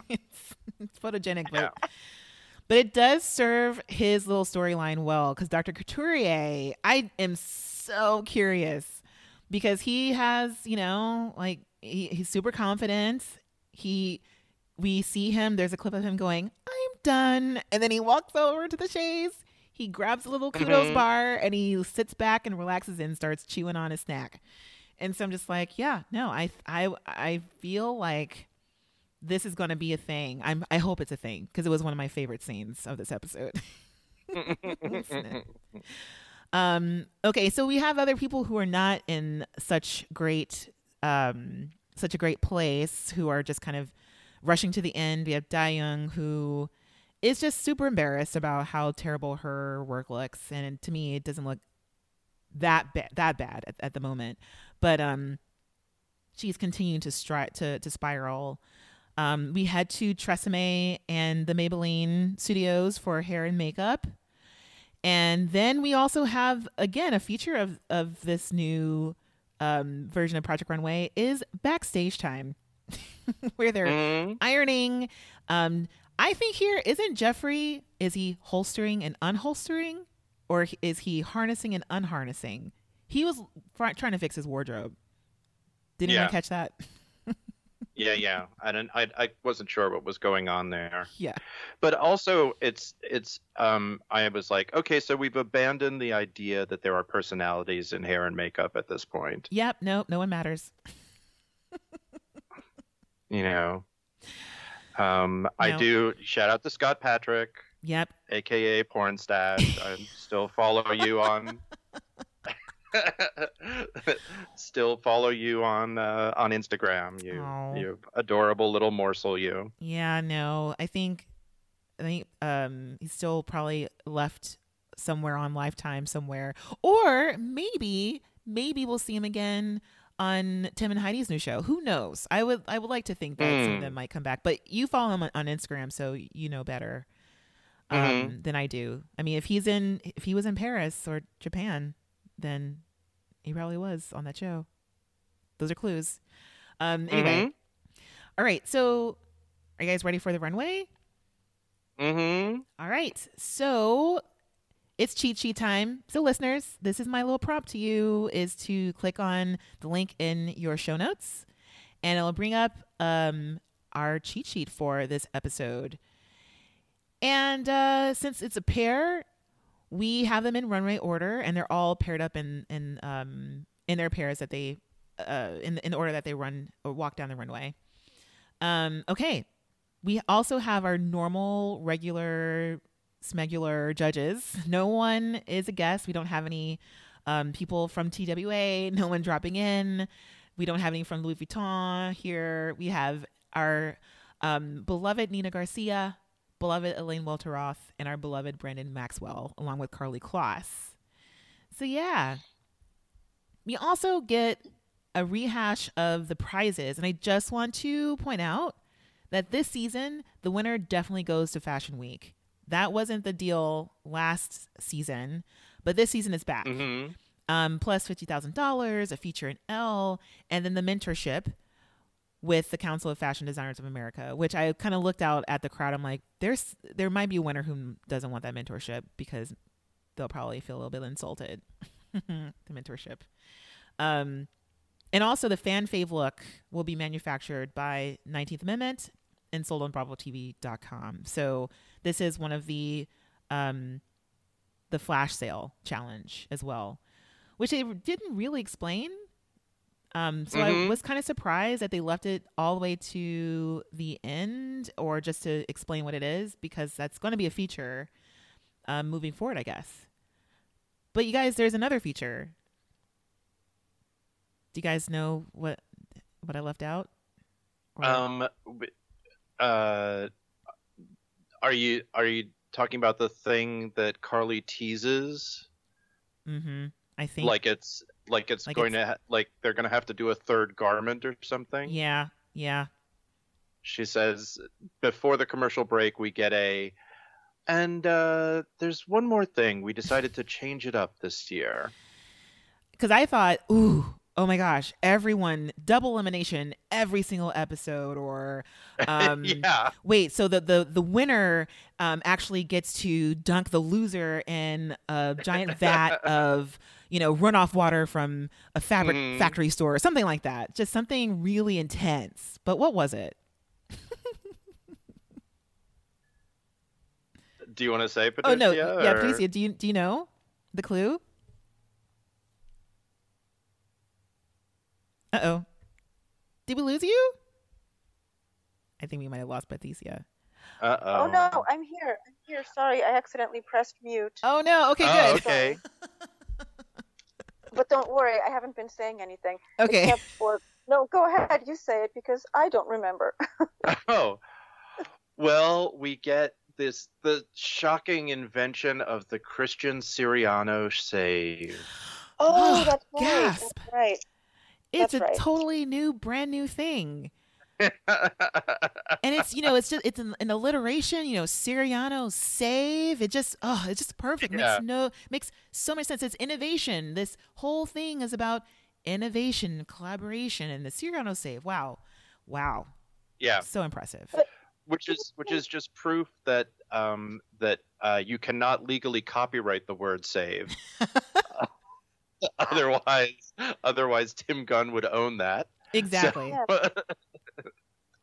So, it, So- so, any listeners who are not familiar with the history of Project Runway, um, before Christian Siriano and Karlie Kloss, so back in the olden days with Tim Gunn and Heidi Klum, I would say perhaps around episode or season six or seven, they introduced the Tim Gunn save. Oh no no no! I ex- actually know the history of this. Why am I playing around as if I don't know? So season eleven, um, Mhm. 11 or 12, um, there was a controversy with the eventual winner of that season. Tim Gunn fought to keep that designer on the show. It had never happened before. It was one of the very late, um, late challenges in the season, um, and they kept her on, Michelle. So Mhm. It was go back and watch that season if you haven't seen it. It was very dramatic, and you can kind of tell that the production people had not planned on having um, four designers go into that last round of challenges.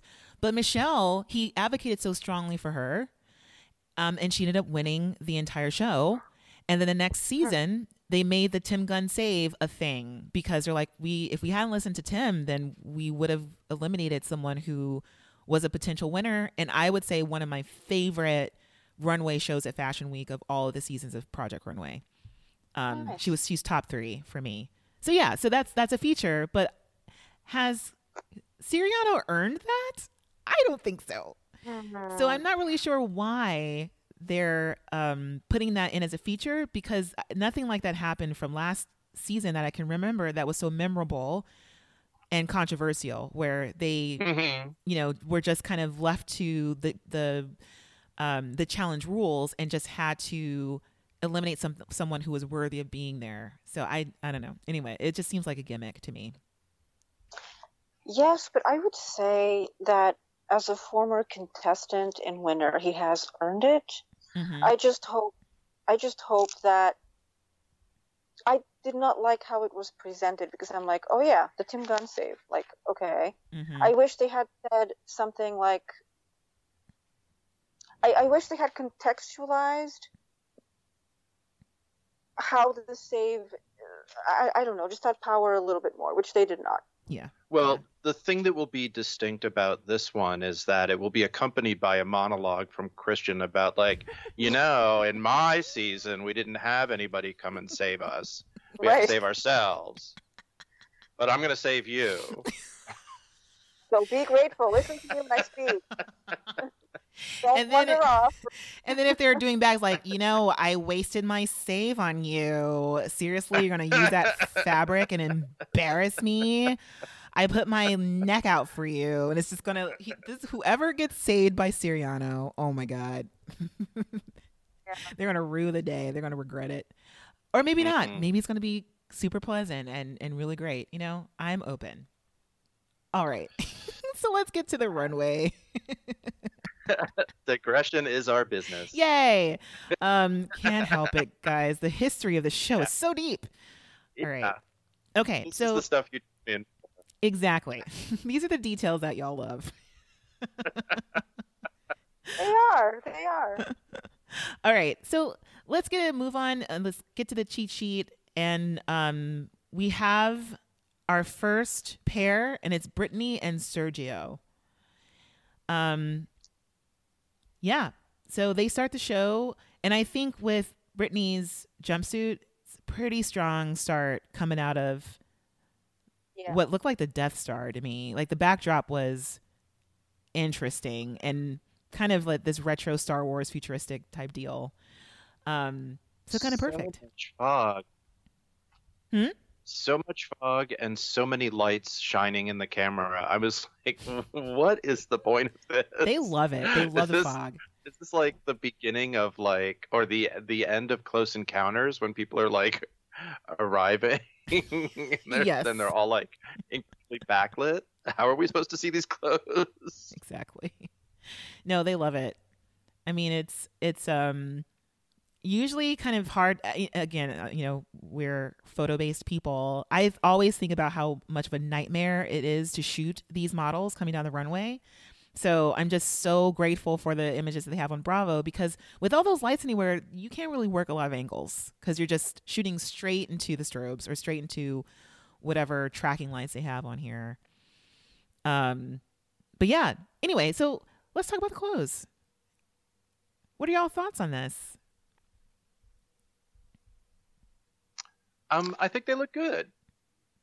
You know, I mean, these are these are fine, Yeah, fine, fine.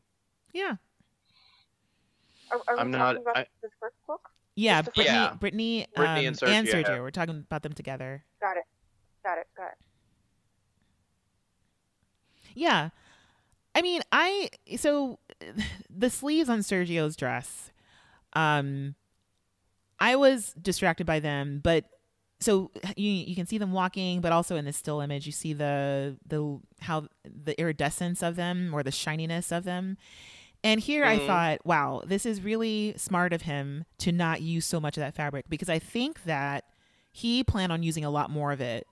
But Christian Siriano, I think, put enough of that little bug into his brain that he probably pared it down. Um, because he really, it seemed when he was talking about that fabric, he loved it. And to have him only use it at, in the sleeves as something that's removable, I thought was really, really smart in terms of the fabrication. Mm-hmm. Yeah.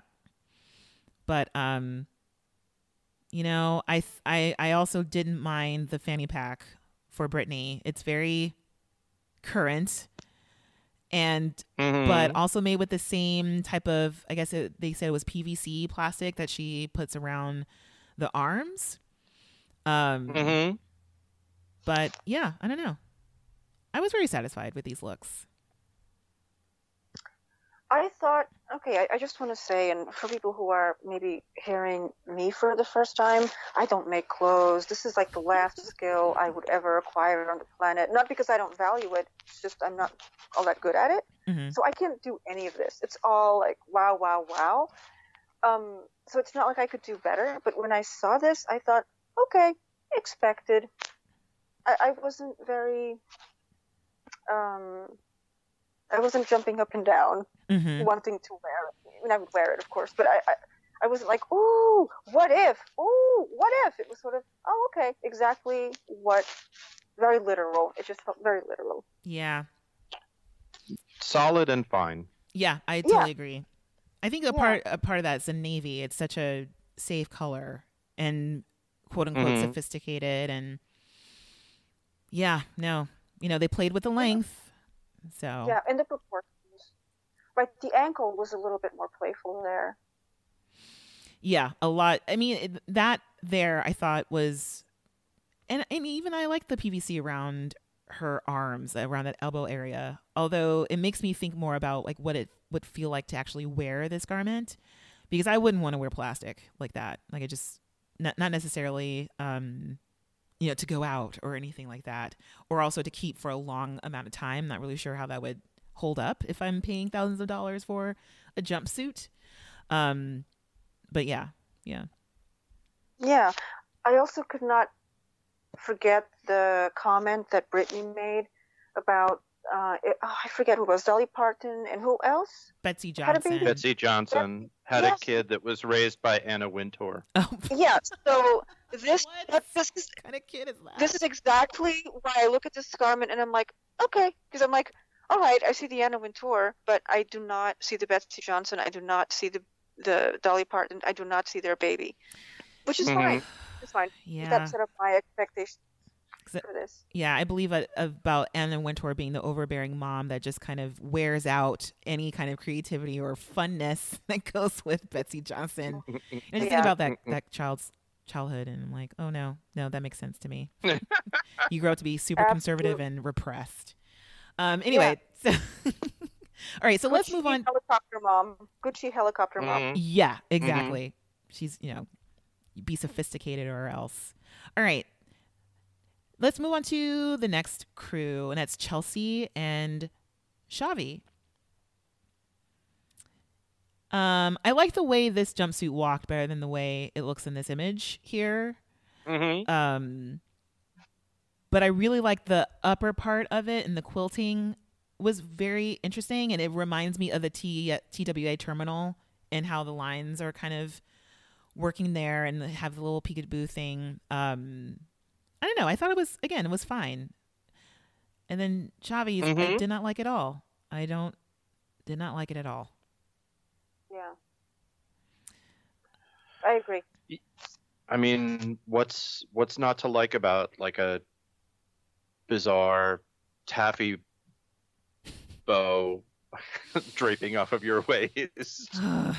in a you know a short tiny uh bodycon dress with a rolled hem you know rolled Mhm. hems are just it, it, that short um you don't you just never sit down just don't sit um you know don't walk too fast or whatever. But yeah i just it just kind of and also it's i've seen it a lot on project runway where you have like a simple undergarment thing maybe a little bit of creativity with how you've seamed it and then a a giant hunk of fabric that you did something else with on top of it. I mean, I will say it looks like something that somebody is wearing to a happy hour yeah because it's like here's like this weird thing that I wore to work and that I'm going to reconsider before I go out for the evening. Wait, so you imagine someone actually wearing that to work and then going out afterwards and then reconsidering, but then are they changing it all or are they rolling up the flap oh, in the front? Definitely. So that flap in the front is like a shawl or some pants. And then they unflap the the pants and they roll it up and so it's like this two tiered half of a bow. I think it's the dress that you wear to like, you know, a a bridal shower or like a or like a um what what are they again? Like a what Oh, a what's the bachelorette party thing. that you go to? a bachelorette Yeah, like a or bachelorette party yeah, yeah. for someone at the office that you don't really like. And and that you're not going to stay all that long. You make plans for afterwards so you can say bye early. Exactly. Yeah, it's like I'm going to get a wear out of this dress. Yeah. I'm going to change this bow.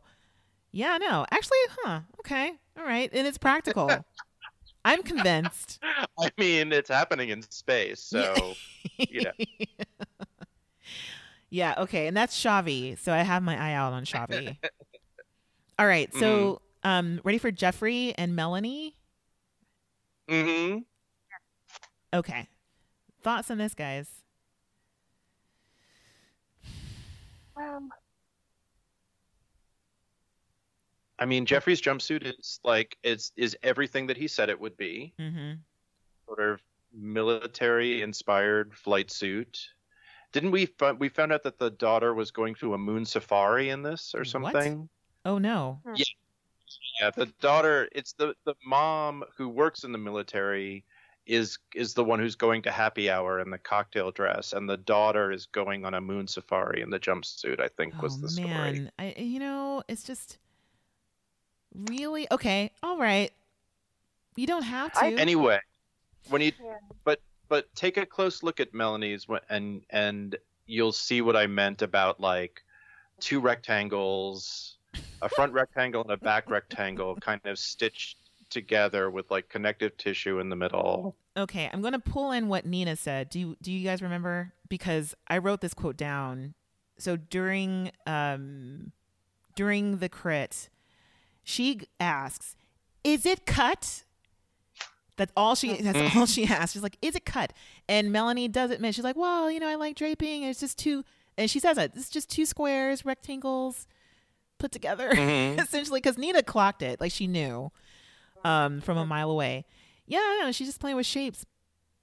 I also don't like this high low thing. It's kind of interesting, but it's not. I don't know. I I, I just think there's needs to be something a little bit different with those types of lengths because it's been done so uh, so so much before, but also Mhm. um, looking from the front. So in the image on the cheat sheet, she's um, posing from the side, but that's kind of like a cowl-ish front, like it's like a cowl fold happening there. And Yeah. Nina also doesn't like that. So I think like Nina just didn't like this outfit because of the cowlness Mhm. of it, and also just it's you know, it's Yeah. just really simple. Crumbs will never get in there. No, Yeah. no. I mean, perfect for a happy hour with no hors d'oeuvres. Yeah. With no Yeah. hors d'oeuvres. Yeah. Yeah. It's This kind of a- a it's yeah. It's a little bit of a space mullet. Yeah, yes, it is. In a bad way. I mean, we have kind of like a mullet happening with brittany um, Mhm. but in a very different way. Yeah, I don't get the proportions on Melanie's at all, and I do not understand how those proportions work as part of the team challenge. Um, I just didn't understand that at all. Um, so I, I think this was actually my least favorite look of all of them. Well, one of two. Mm. Melanie's was one of two. And with Geoffrey's, I don't know. I look at it and I, I just think, um, I don't know why it reminds me more of late or early 80s disco than Mhm. anything else. I mean, that's exactly the time that that um, that uh, those the people started wearing those um, flight jumpsuits, those satin flight jumpsuits around. Mhm. So Oh. that is it's a very Fiorucci look, actually. Like if you imagine that in a like a hot pink or something like that. Yeah. Hmm. And, and with a combat boot. So kind of Yeah, not because I imagine the the flight suit to be more 70s, be more sensual, but then it got a little bit more um uh, how do I say a little more aggressive. Um, hmm later later in that decade and even to like the mid 80s I, I mean i'm just this is what i think from Mhm. looking at pictures. I, I wasn't there. I was way too young. So but yeah so i look at this and i'm like okay space again space tracksuit. It's everything we understand from gravity already. So okay. Hmm. not not bad. I it, it seemed very well made. Yeah. I, I have to say that. Like All right. Well, actually, let's. I think that's a nice tie into the next crew of people. So we have Asma and Jen, who had a bit of problems with their collaboration, um, Mm. and uh, and a bit of pro- a lot of problems with their garments. Obviously, to the end, we saw we saw that both of them were kind of um, hurling as the time slipped away, and I have to say that from the images, Asma's outfit doesn't look too terrible, but it does look like just a bunch of stuff wrapped around. Um, I really like the color. I like the blocking of it, and I liked. I really like the styling as well. But there's some elements to it that I thought were going to be there that weren't. She had a um, that plastic skirt um, that you can't really see here because it just looks like she has like a gigantic raincoat on. And we have Jen with yeah. a very ill-fitting jumpsuit um, on our amazing model from last season. Um, hmm so yeah, yeah. Any thoughts? Yeah. I mean, it's terrible. Yeah, it's just it's bad. Sorry, sorry, Asma. Sorry, Jen. This is terrible. I mean, uh, you know, I mean, Asma did take Christian's suggestion and put in like side panels. Right. So I think the reason why you're not seeing that um, that plastic skirt is that it was like a short plastic skirt. So if you imagine that over what you're seeing there, it's like, oof, no. Yeah. mm, and um and it's just it's um it- it really uh, to me embodies that sense of like um you're sort of thrashing around and you don't really know what you're gonna do. So at least I'll do a lot, and maybe that will get me through. Yeah. Mm. Yeah. Yeah. Like she it's clear that she's really playing it up Yeah. with the accessories and I don't even know if that scarf is hers that's wrapped around the model's head. Um those you know, those boots look great. Like I think it's styled pretty wonderfully. Um but also not coherent. Doesn't really make any sense with the garment with Jen's garment. at- Yeah. And there's not much to say about Jen's garment. It's just badly made. It's Well, really if you badly made. identify as a if you identify as a modern goth, like what's you know what's what's blacker and more modern than the you know the eternal darkness of space. yeah. and there's like none of that here. Yeah, yeah. absolutely none. I I think. Am I the only one who likes Asma's look then? I guess so. Yeah, what do you like about it? Well, here's the thing. I don't think it's um, in its complete form. I, I agree with what Nayland said. A, a lot of decisions made because a lot of choices made because decisions weren't made. I think that's how I took what Nayland said. But Mhm. at the same time, I think that there's something that's workable here. And I can talk more about this later. But I think that I did not like those glasses. I, I like the fact that this was one element that. Con- okay, the glasses were. This was the only designer that actually took into consideration how somebody might actually be functioning in a spatial con in a in the spatial construct, right? Hmm. You might need some kind of goggles if you accidentally open a little vent or something. I don't know, but so there was a little.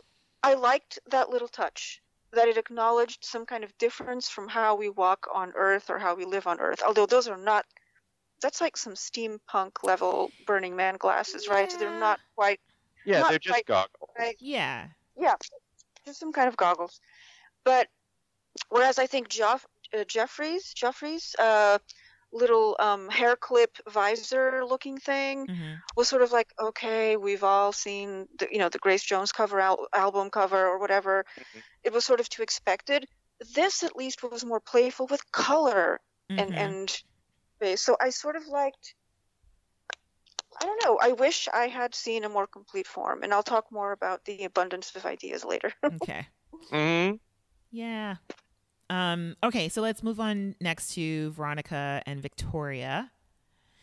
Um, and it looks like Victoria did take into account what Christian Siriano said about changing up the fabrication a little bit. Um, but ooh, super short on the right on the right hip there. And also, um, I mean, I think the transparency or the, like playing around with that transparency, I really did like the little layers of ruffles coming out of the top there. I thought that was I don't like this outfit. I should just say that. I don't like this outfit, but I liked some of the elements that she put in there. Um but also have to point out the little, you know, there are some peplum hints going up there. It's like size of peplum. Um, But yeah, what do you guys think?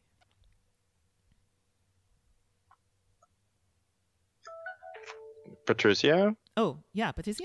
because I went I- first last time. I'm just. Oh, okay, I'm Is that's there any fine. Because that's fine because I just spoke so much. I, I was like, oh, I'll wait. Okay. Um, are, we, are we talking specifically about um, Victoria? Victoria's look? or Veronica. I mean, I didn't Or say anything about Veronica.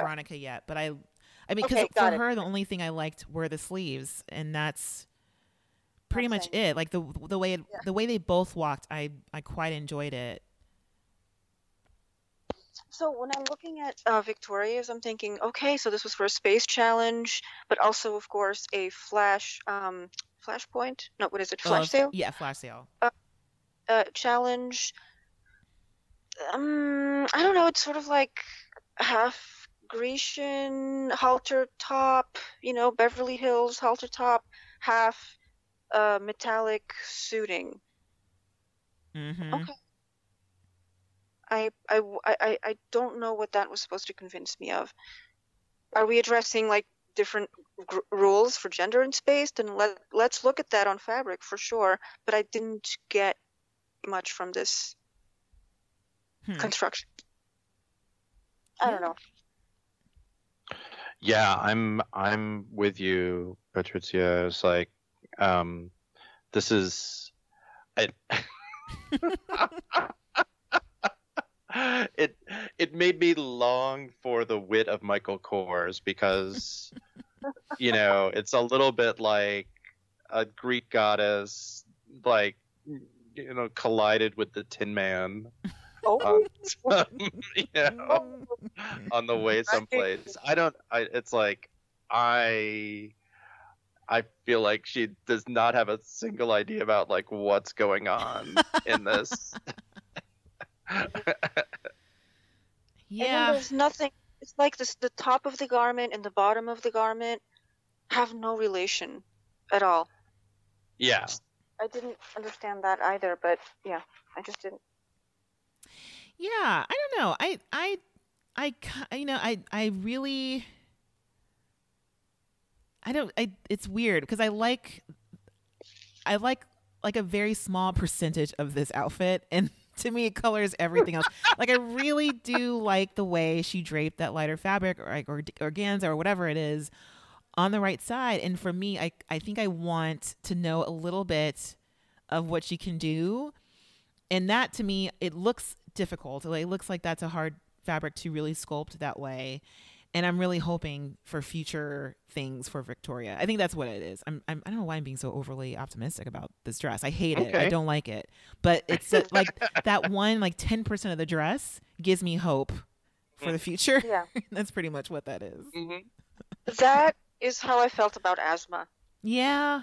Yeah. You Mm. know, yeah. okay, that that like 10, 20 percent that I really like, I'm willing to overlook all the other things that I don't understand. But yeah Mhm. at least you went for something that was different, and I like that. yeah no i totally agree Um, I will say that I I think that Veronica has one of the better executed um, jumpsuits here, and Oh, man. and I I agree. um, and and I was really dubious about those sleeves, but I think they're actually um, they I think they actually work. They're amazing. I I think those sleeves are amazing, and and, and that's the thing. And also, she was cool and calm and collected as this model walked down the runway. She's like, "This is the way I wanted to look.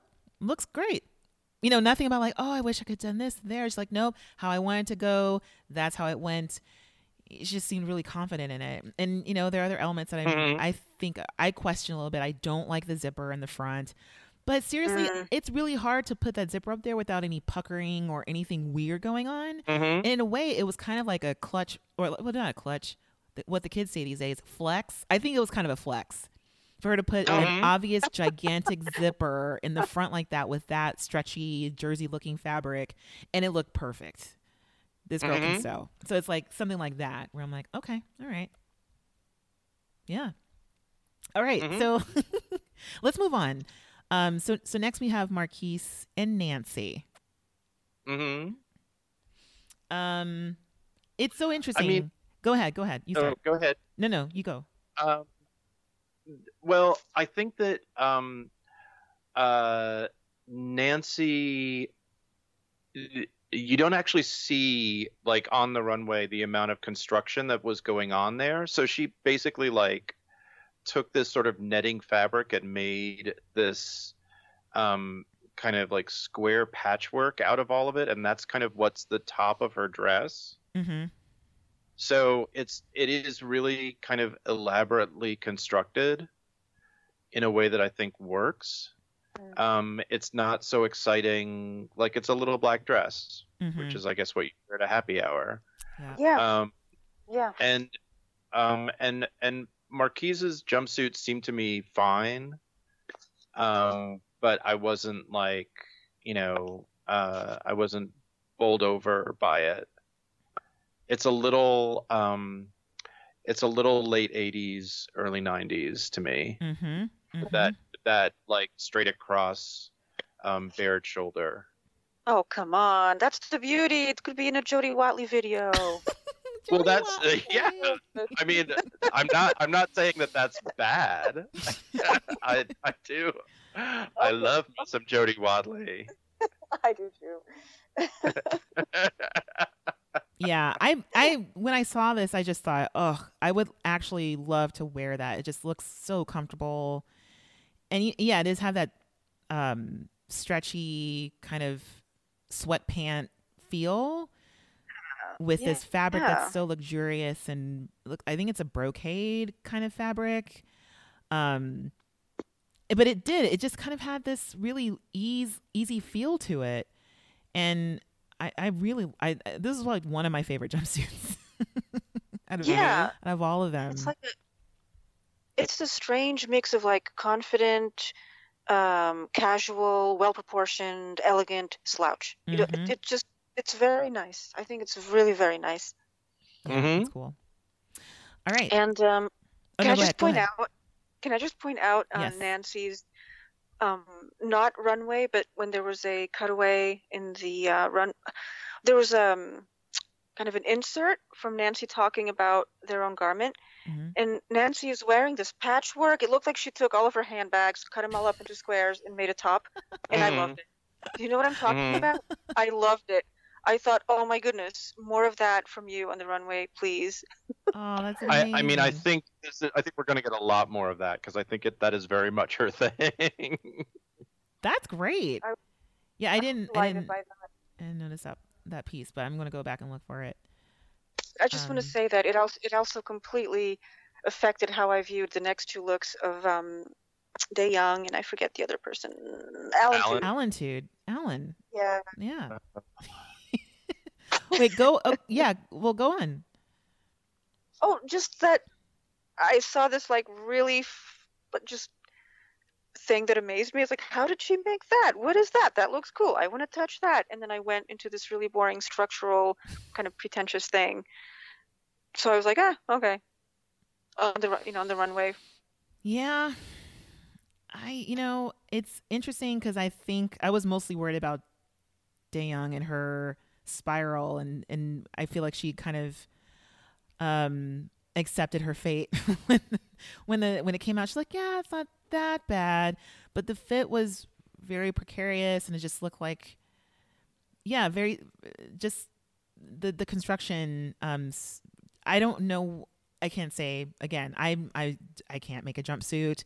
I know that they're very difficult to make or to tailor, and she's very meticulous, and I trust her skills.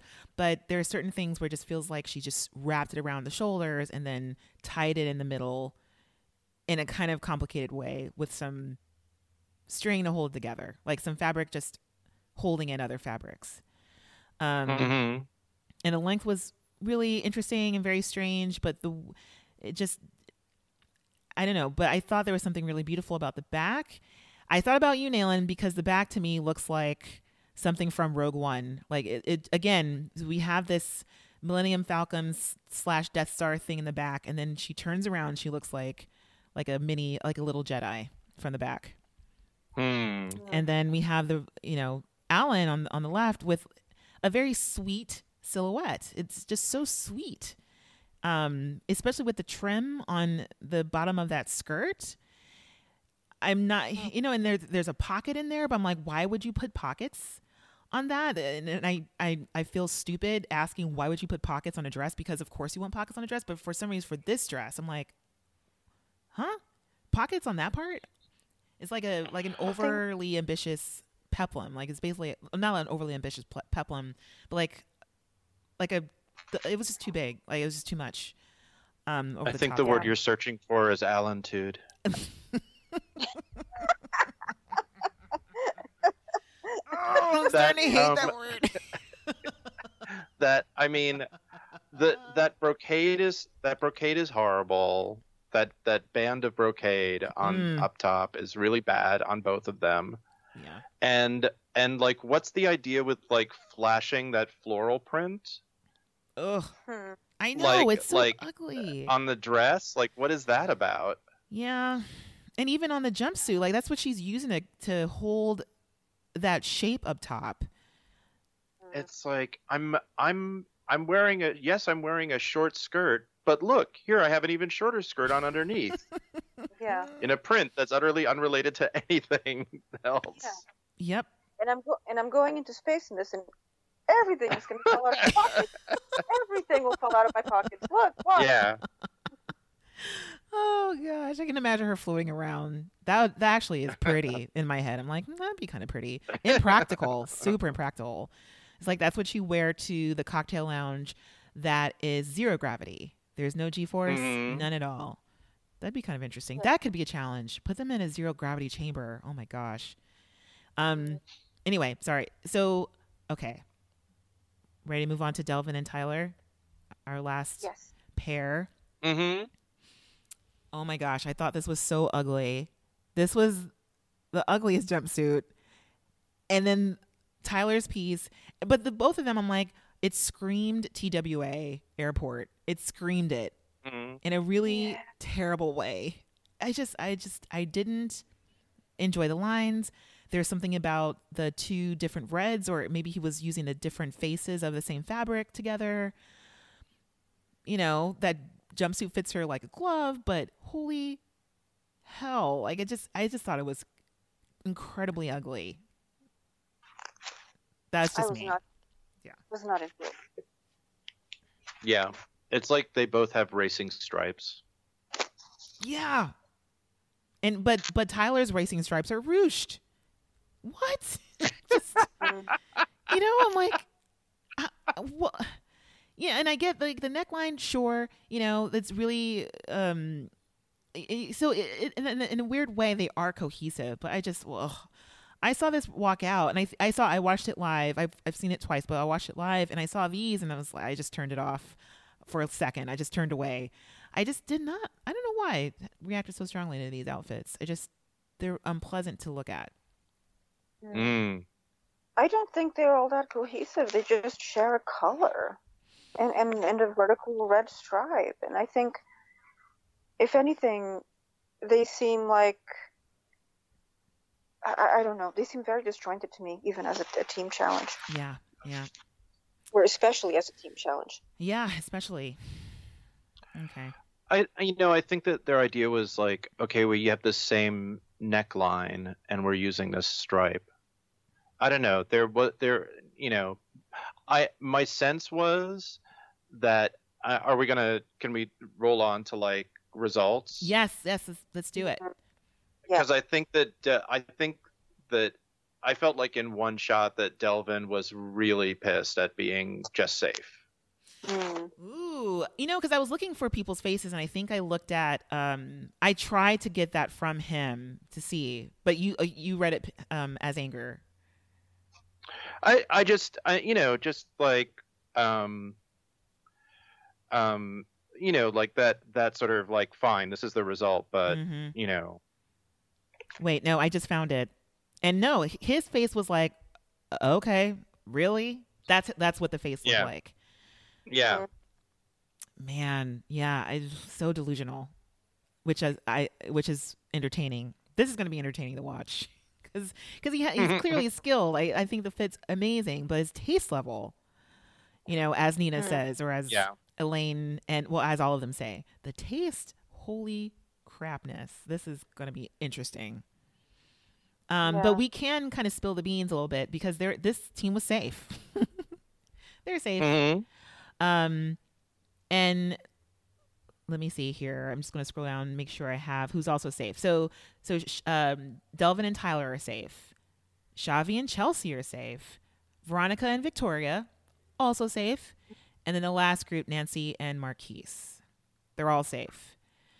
Um, so how they did it this time? So you know they're out on the runway and they're all sitting in their you know amphitheater type semicircle they dismiss all the safe teams who get to move on to the next round and they go back to the lounge so they can watch the judging from TV backstage. Mhm.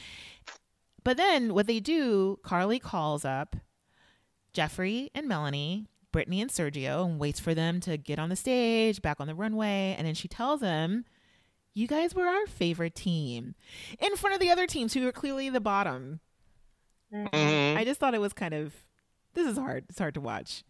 So they speak to the the the the crews with the highest scores first, and then they speak to the crews with the the least high. I mean, with the lowest scores. Why am I trying to be optimistic with my words? The lowest scores, the ones who are about to lose. That's who they speak to last. So, just, I don't know why I'm trying to put a spin on it. I'm like, no, they're they're to lose anyway. All right.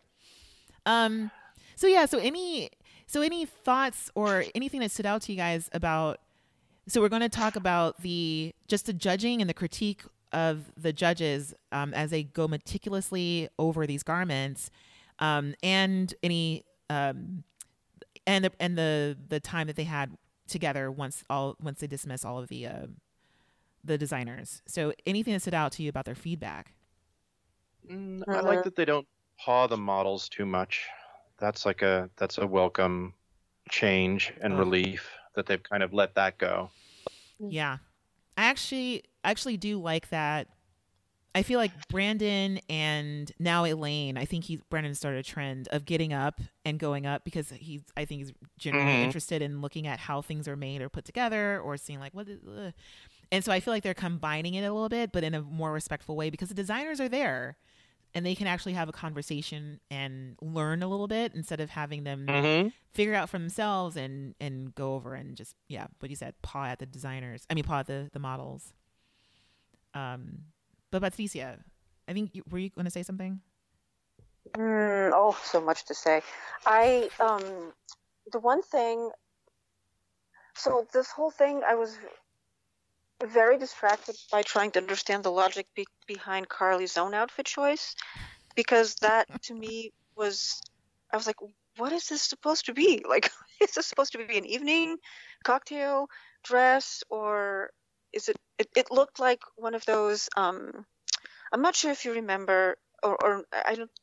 I don't think it's going on anymore, but there was a publication about Japanese streetwear called Fruit. mm-hmm. Do Mm-hmm. you remember looking at that? So, Mhm. just based on you know information from that series alone, this to me looked like a fancy version of a um, like a French-made cafe in space, but with chainmail, half chainmail. I did not understand anything about her outfit choice. So during this judging, I was like, wait, how does this go on? Like, how does that dress happen? Like, Mm-mm. what's happening?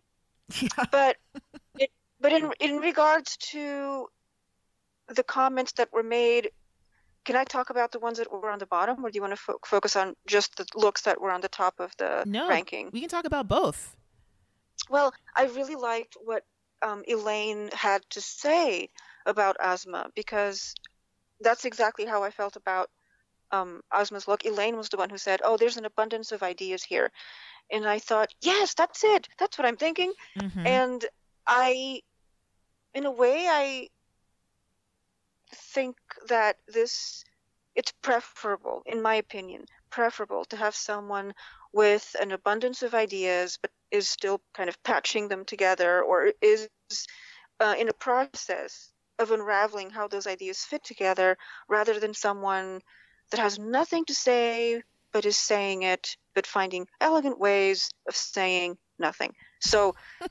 and I know that sounds horribly judgmental. I don't mean it to be, but I think when it comes to the pairing between Asma and Jen, I really liked hearing what Elaine had to say about it, and I just I like having an, an abundance of ideas over the rest. That's all. hmm yeah I'm staring. I'm staring at the TV, like you know, rewinding, fast forwarding, rewinding, trying to understand what the heck is Karlie wearing, and trying to What is wrong with an Well- abundance of ideas? Why penalize people for having an abundance of ideas? you Mm. know? I mean, but bless you for saying that because I was looking at Karlie's dress and being like, "What the heck is this?" Like, I really, I was, I was completely stumped as well. Like, um, I in my notes I put it as just lingerie for day. I just I also had no idea. I was like, what? Oh, there you Why? We're go. going. We're in Oh. space, Karlie. We're in space. Laundry day, Laundry. Laundry day. laundry day wear. It's a- Yeah, it's yeah. a, a new we thing that we're inventing. We have, you know, athleisure. We have laundry day. So anyway, or in my house, we call it laundry day. Actually, that's probably That's what's when I going go on in out in an outfit house. like I have nothing else that. Everything else is in the wash. Sorry. yeah. um, Um, but what about you, Nayland? uh, yeah. I mean, there's nothing here. There's nothing that gets said during the judging that I find like so super objectionable. Mm-hmm. You know, it's like sleeves on, sleeves off. This looks good. It's Mhm. all fine. There wasn't like I didn't. Um, I I I.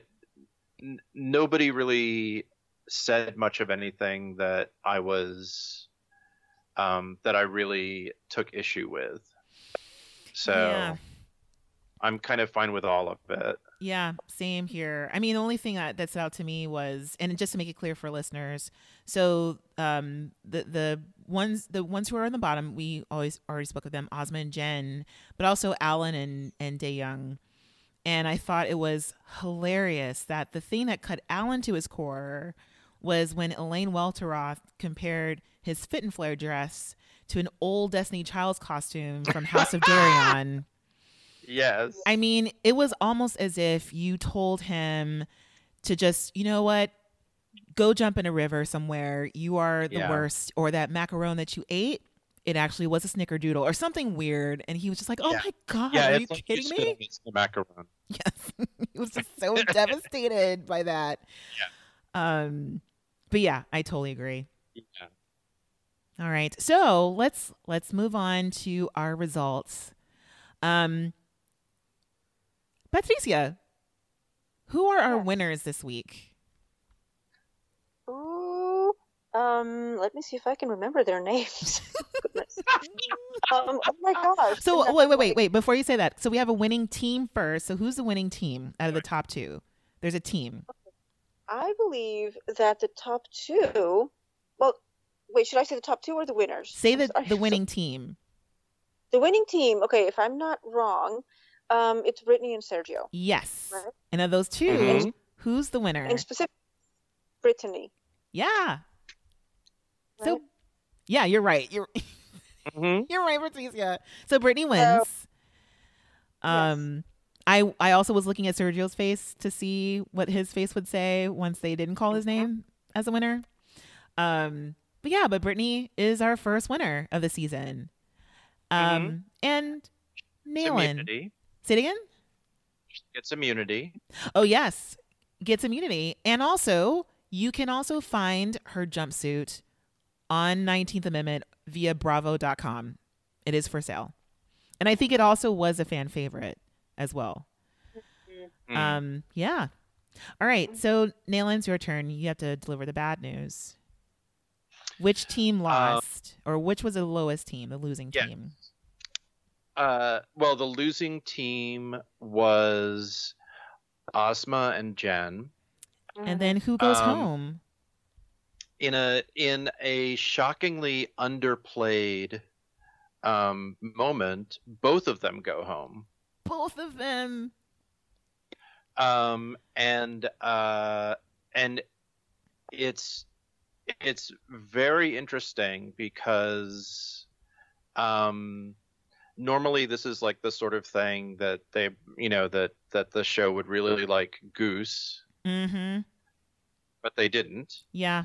Um, and uh, and um, you get like afterwards, uh, you know, Asma's really pissed. Mm-hmm.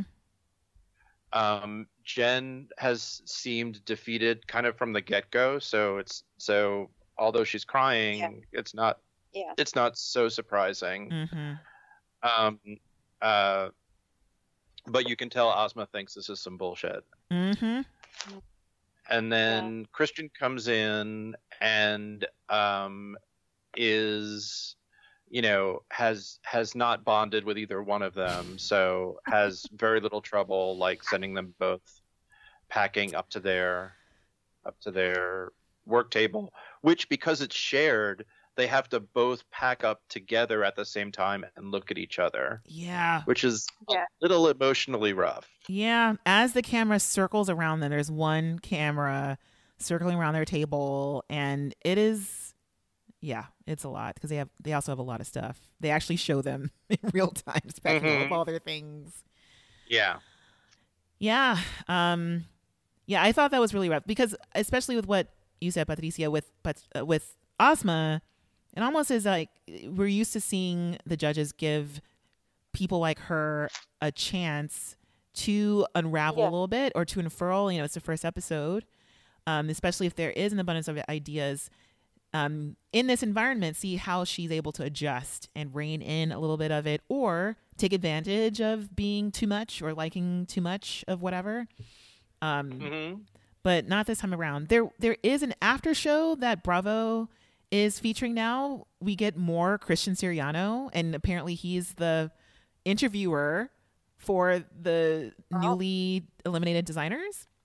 Ay, ay, ay. I did not watch it, so neither of you did. I was going to ask.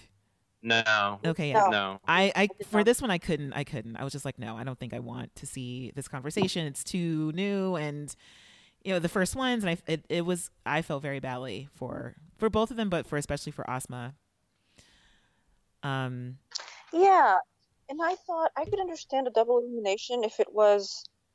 Um, I'm going to look at the cheat sheet right now and say if the bottom team had been, if they were going to just do a double elimination of like the worst looks, mhm. in my opinion, and the, the looks that received the worst feedback, I'm actually going to say it would have been Melanie and Jen Mm-hmm.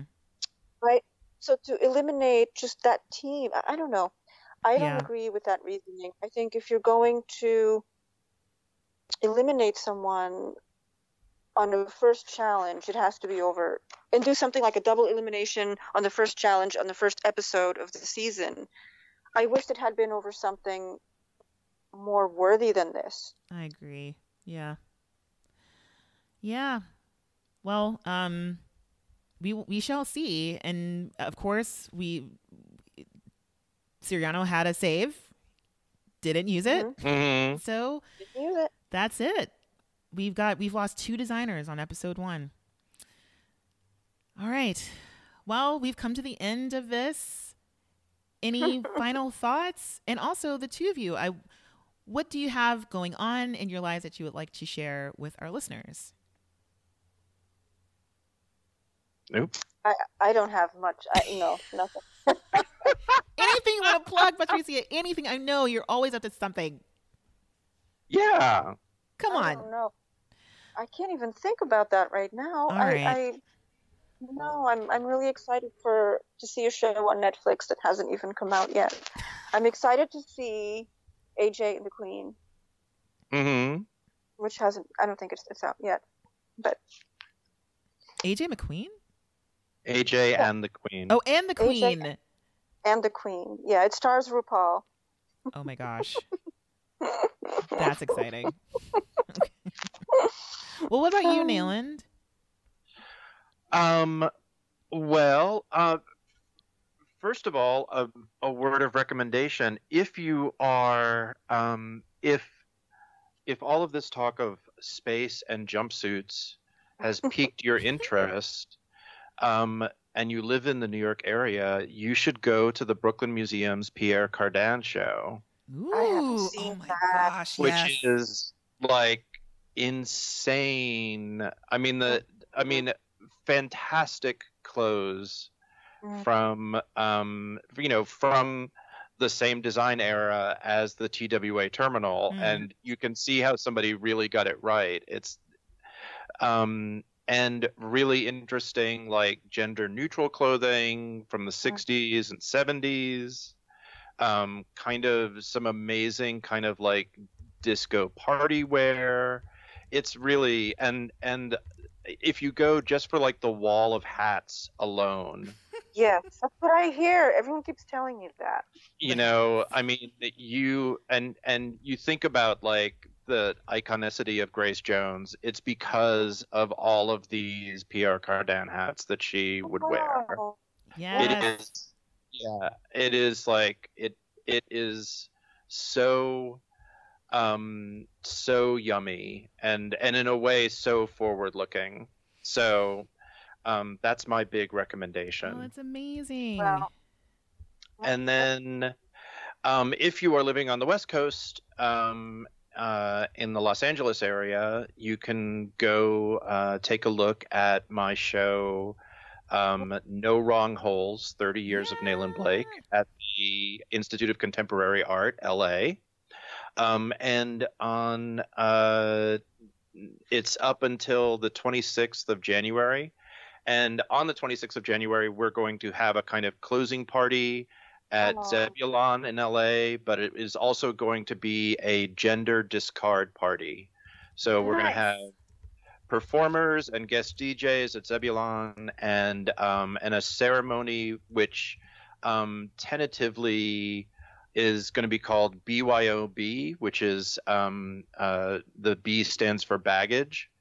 Um, and so bring your gender associated baggage, i.e., all of those um, cotton tote bags that people have hand out at every single art world event. And we're going to be um, transforming them, and you can get rid of the stuff that you don't want to have, and um, and uh, and and we will have hopefully some fun gender play at that event. Awesome. So I have I have a question about Zebulon. Mhm. That used to be a dance party. Is this affiliated with kind of like 90s rave electronic music dance party? Uh, it- it's it is it's a it's a club with a dance floor and a and like a bar and a restaurant. Um, so I don't know if it it's if it was similar. Um, I don't know if it's inspired by the party or um, or shares some actual DNA with it, but um, yeah. Okay. I can find out. Nice. Oh, that's so cool. Yeah. And also, I mean, not to, you know, now I will toot my own horn a little bit. If you look around, um, if you look around online, there have been some, there have been some write-ups of the show. Yeah. There's a review in the current um, issue of Artforum, and Nice. uh, Nice. yeah, and Well you done, can hear Nayland. me. Thank you. um, you can hear me talk about it in detail on um, another podcast, the Modern Arts Notes. Yes. Oh my gosh, I Podcast. love that Oh. podcast. That is which great. is a really which is a great listen um so oh man. Thanks. Congratulations. Yes, Congratulations. This congratulations, Nayland. That's amazing. I'm also I'm just I'm just gonna let you know I'm I'm planning on making a trip around that because I want to go see it and I want to go to that party. So and also I haven't been home in a while, awesome so I'm like great excuse. to, yay Only your show's gonna get me to go back to LA. so well i'll tell you that the opening was like a, a really wonderful reunion for Aw, we saw a lot of folks from from um, icp out there and people from all all parts of um, my artistic life and so it was it was a genuinely fun party awesome. um, yes yeah. um, yeah and Um, Hernease, what's with you Yeah, so I'm going to shout out where I am right now. I'm at the Visual Studies Workshop, which is where I teach in Rochester, New York. So right now, we're just in thesis mode. So the gallery is open if you guys want to come, and if anyone's in the area, you know, um, there is a wonderful thesis show from one of our graduating um, third year students. And then also, I'm shouting out another uh, organization I work with, the Joan Mitchell Foundation. And I've been working with their early art practitioners, artists, and residents. And if some of you guys follow me on Instagram, I do post about them also. But their residency culminates in an exhibition at the Joan Mitchell Foundation. It's called In the Absence of. I am incredibly proud of these young artists. They're very wonderful and they've been working incredibly hard. Um, and I've been working with them along the way with um, a friend of mine and colleague, and you, you y'all know her too, Kiana Mestrick.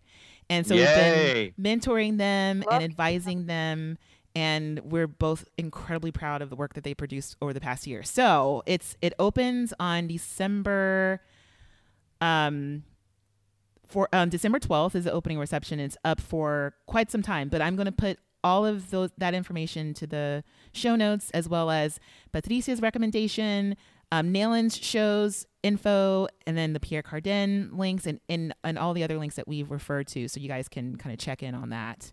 But yeah, no, and, and I'm doing residency, so I don't have really anything yet. I'm just making work. I'm making a lot of work. So Yeah, I'm Cool. same. I'm, I'm catch up on rest and, and make some of my own things happen. Yeah, yeah, cool. All right. Well, I, I have to thank both of y'all, um, Nayland and Patricia. I'm so happy and so it's so fun to, to talk about the show with you both, and I know the listeners really love y'all as well. Um, so thank you, and Yay. yeah, and listeners, thank you for hanging in there with us too, and of course, um, check us out on Facebook. Send us any notes, any of your feedback, things that you agree with, disagree with, or or intel. Because I also love getting images from the listeners from around the world who find things or find um, stuff associated with designers who have been on the show. Please keep sending those. Those are a lot of fun. Mhm. All right, so I Oh, also, I'm I'm not on Facebook, so feel free to like follow me on Twitter. yes, yes, please, I'm just yeah, because Nayland, and and and Instagram because then you can see my outfits. yes. Yes. Oh, I like. I love the last one. Oh my gosh! The The last one- one. so there's one of Nayland right now, and you're wearing this black, gray something. It's just draped beautifully. So yeah, just go on Instagram, follow Nayland. And Nayland, what's your handle? Uh, Nayland W Blake on Instagram and just Nayland Blake on uh, on uh, Twitter. And then Patricia, what's yours as well? Um, my handle is the same for both. It's sense and sight, like common sense and optical sight. So S E N S E A N D S E N S E. Great. And I'm at Hernease, H E R N E A S E, on all of them. Just my first name. All right. Okay. Aw. Thanks everybody. And then until we see y'all again, we'll say goodbye. Bye. Bye. Bye.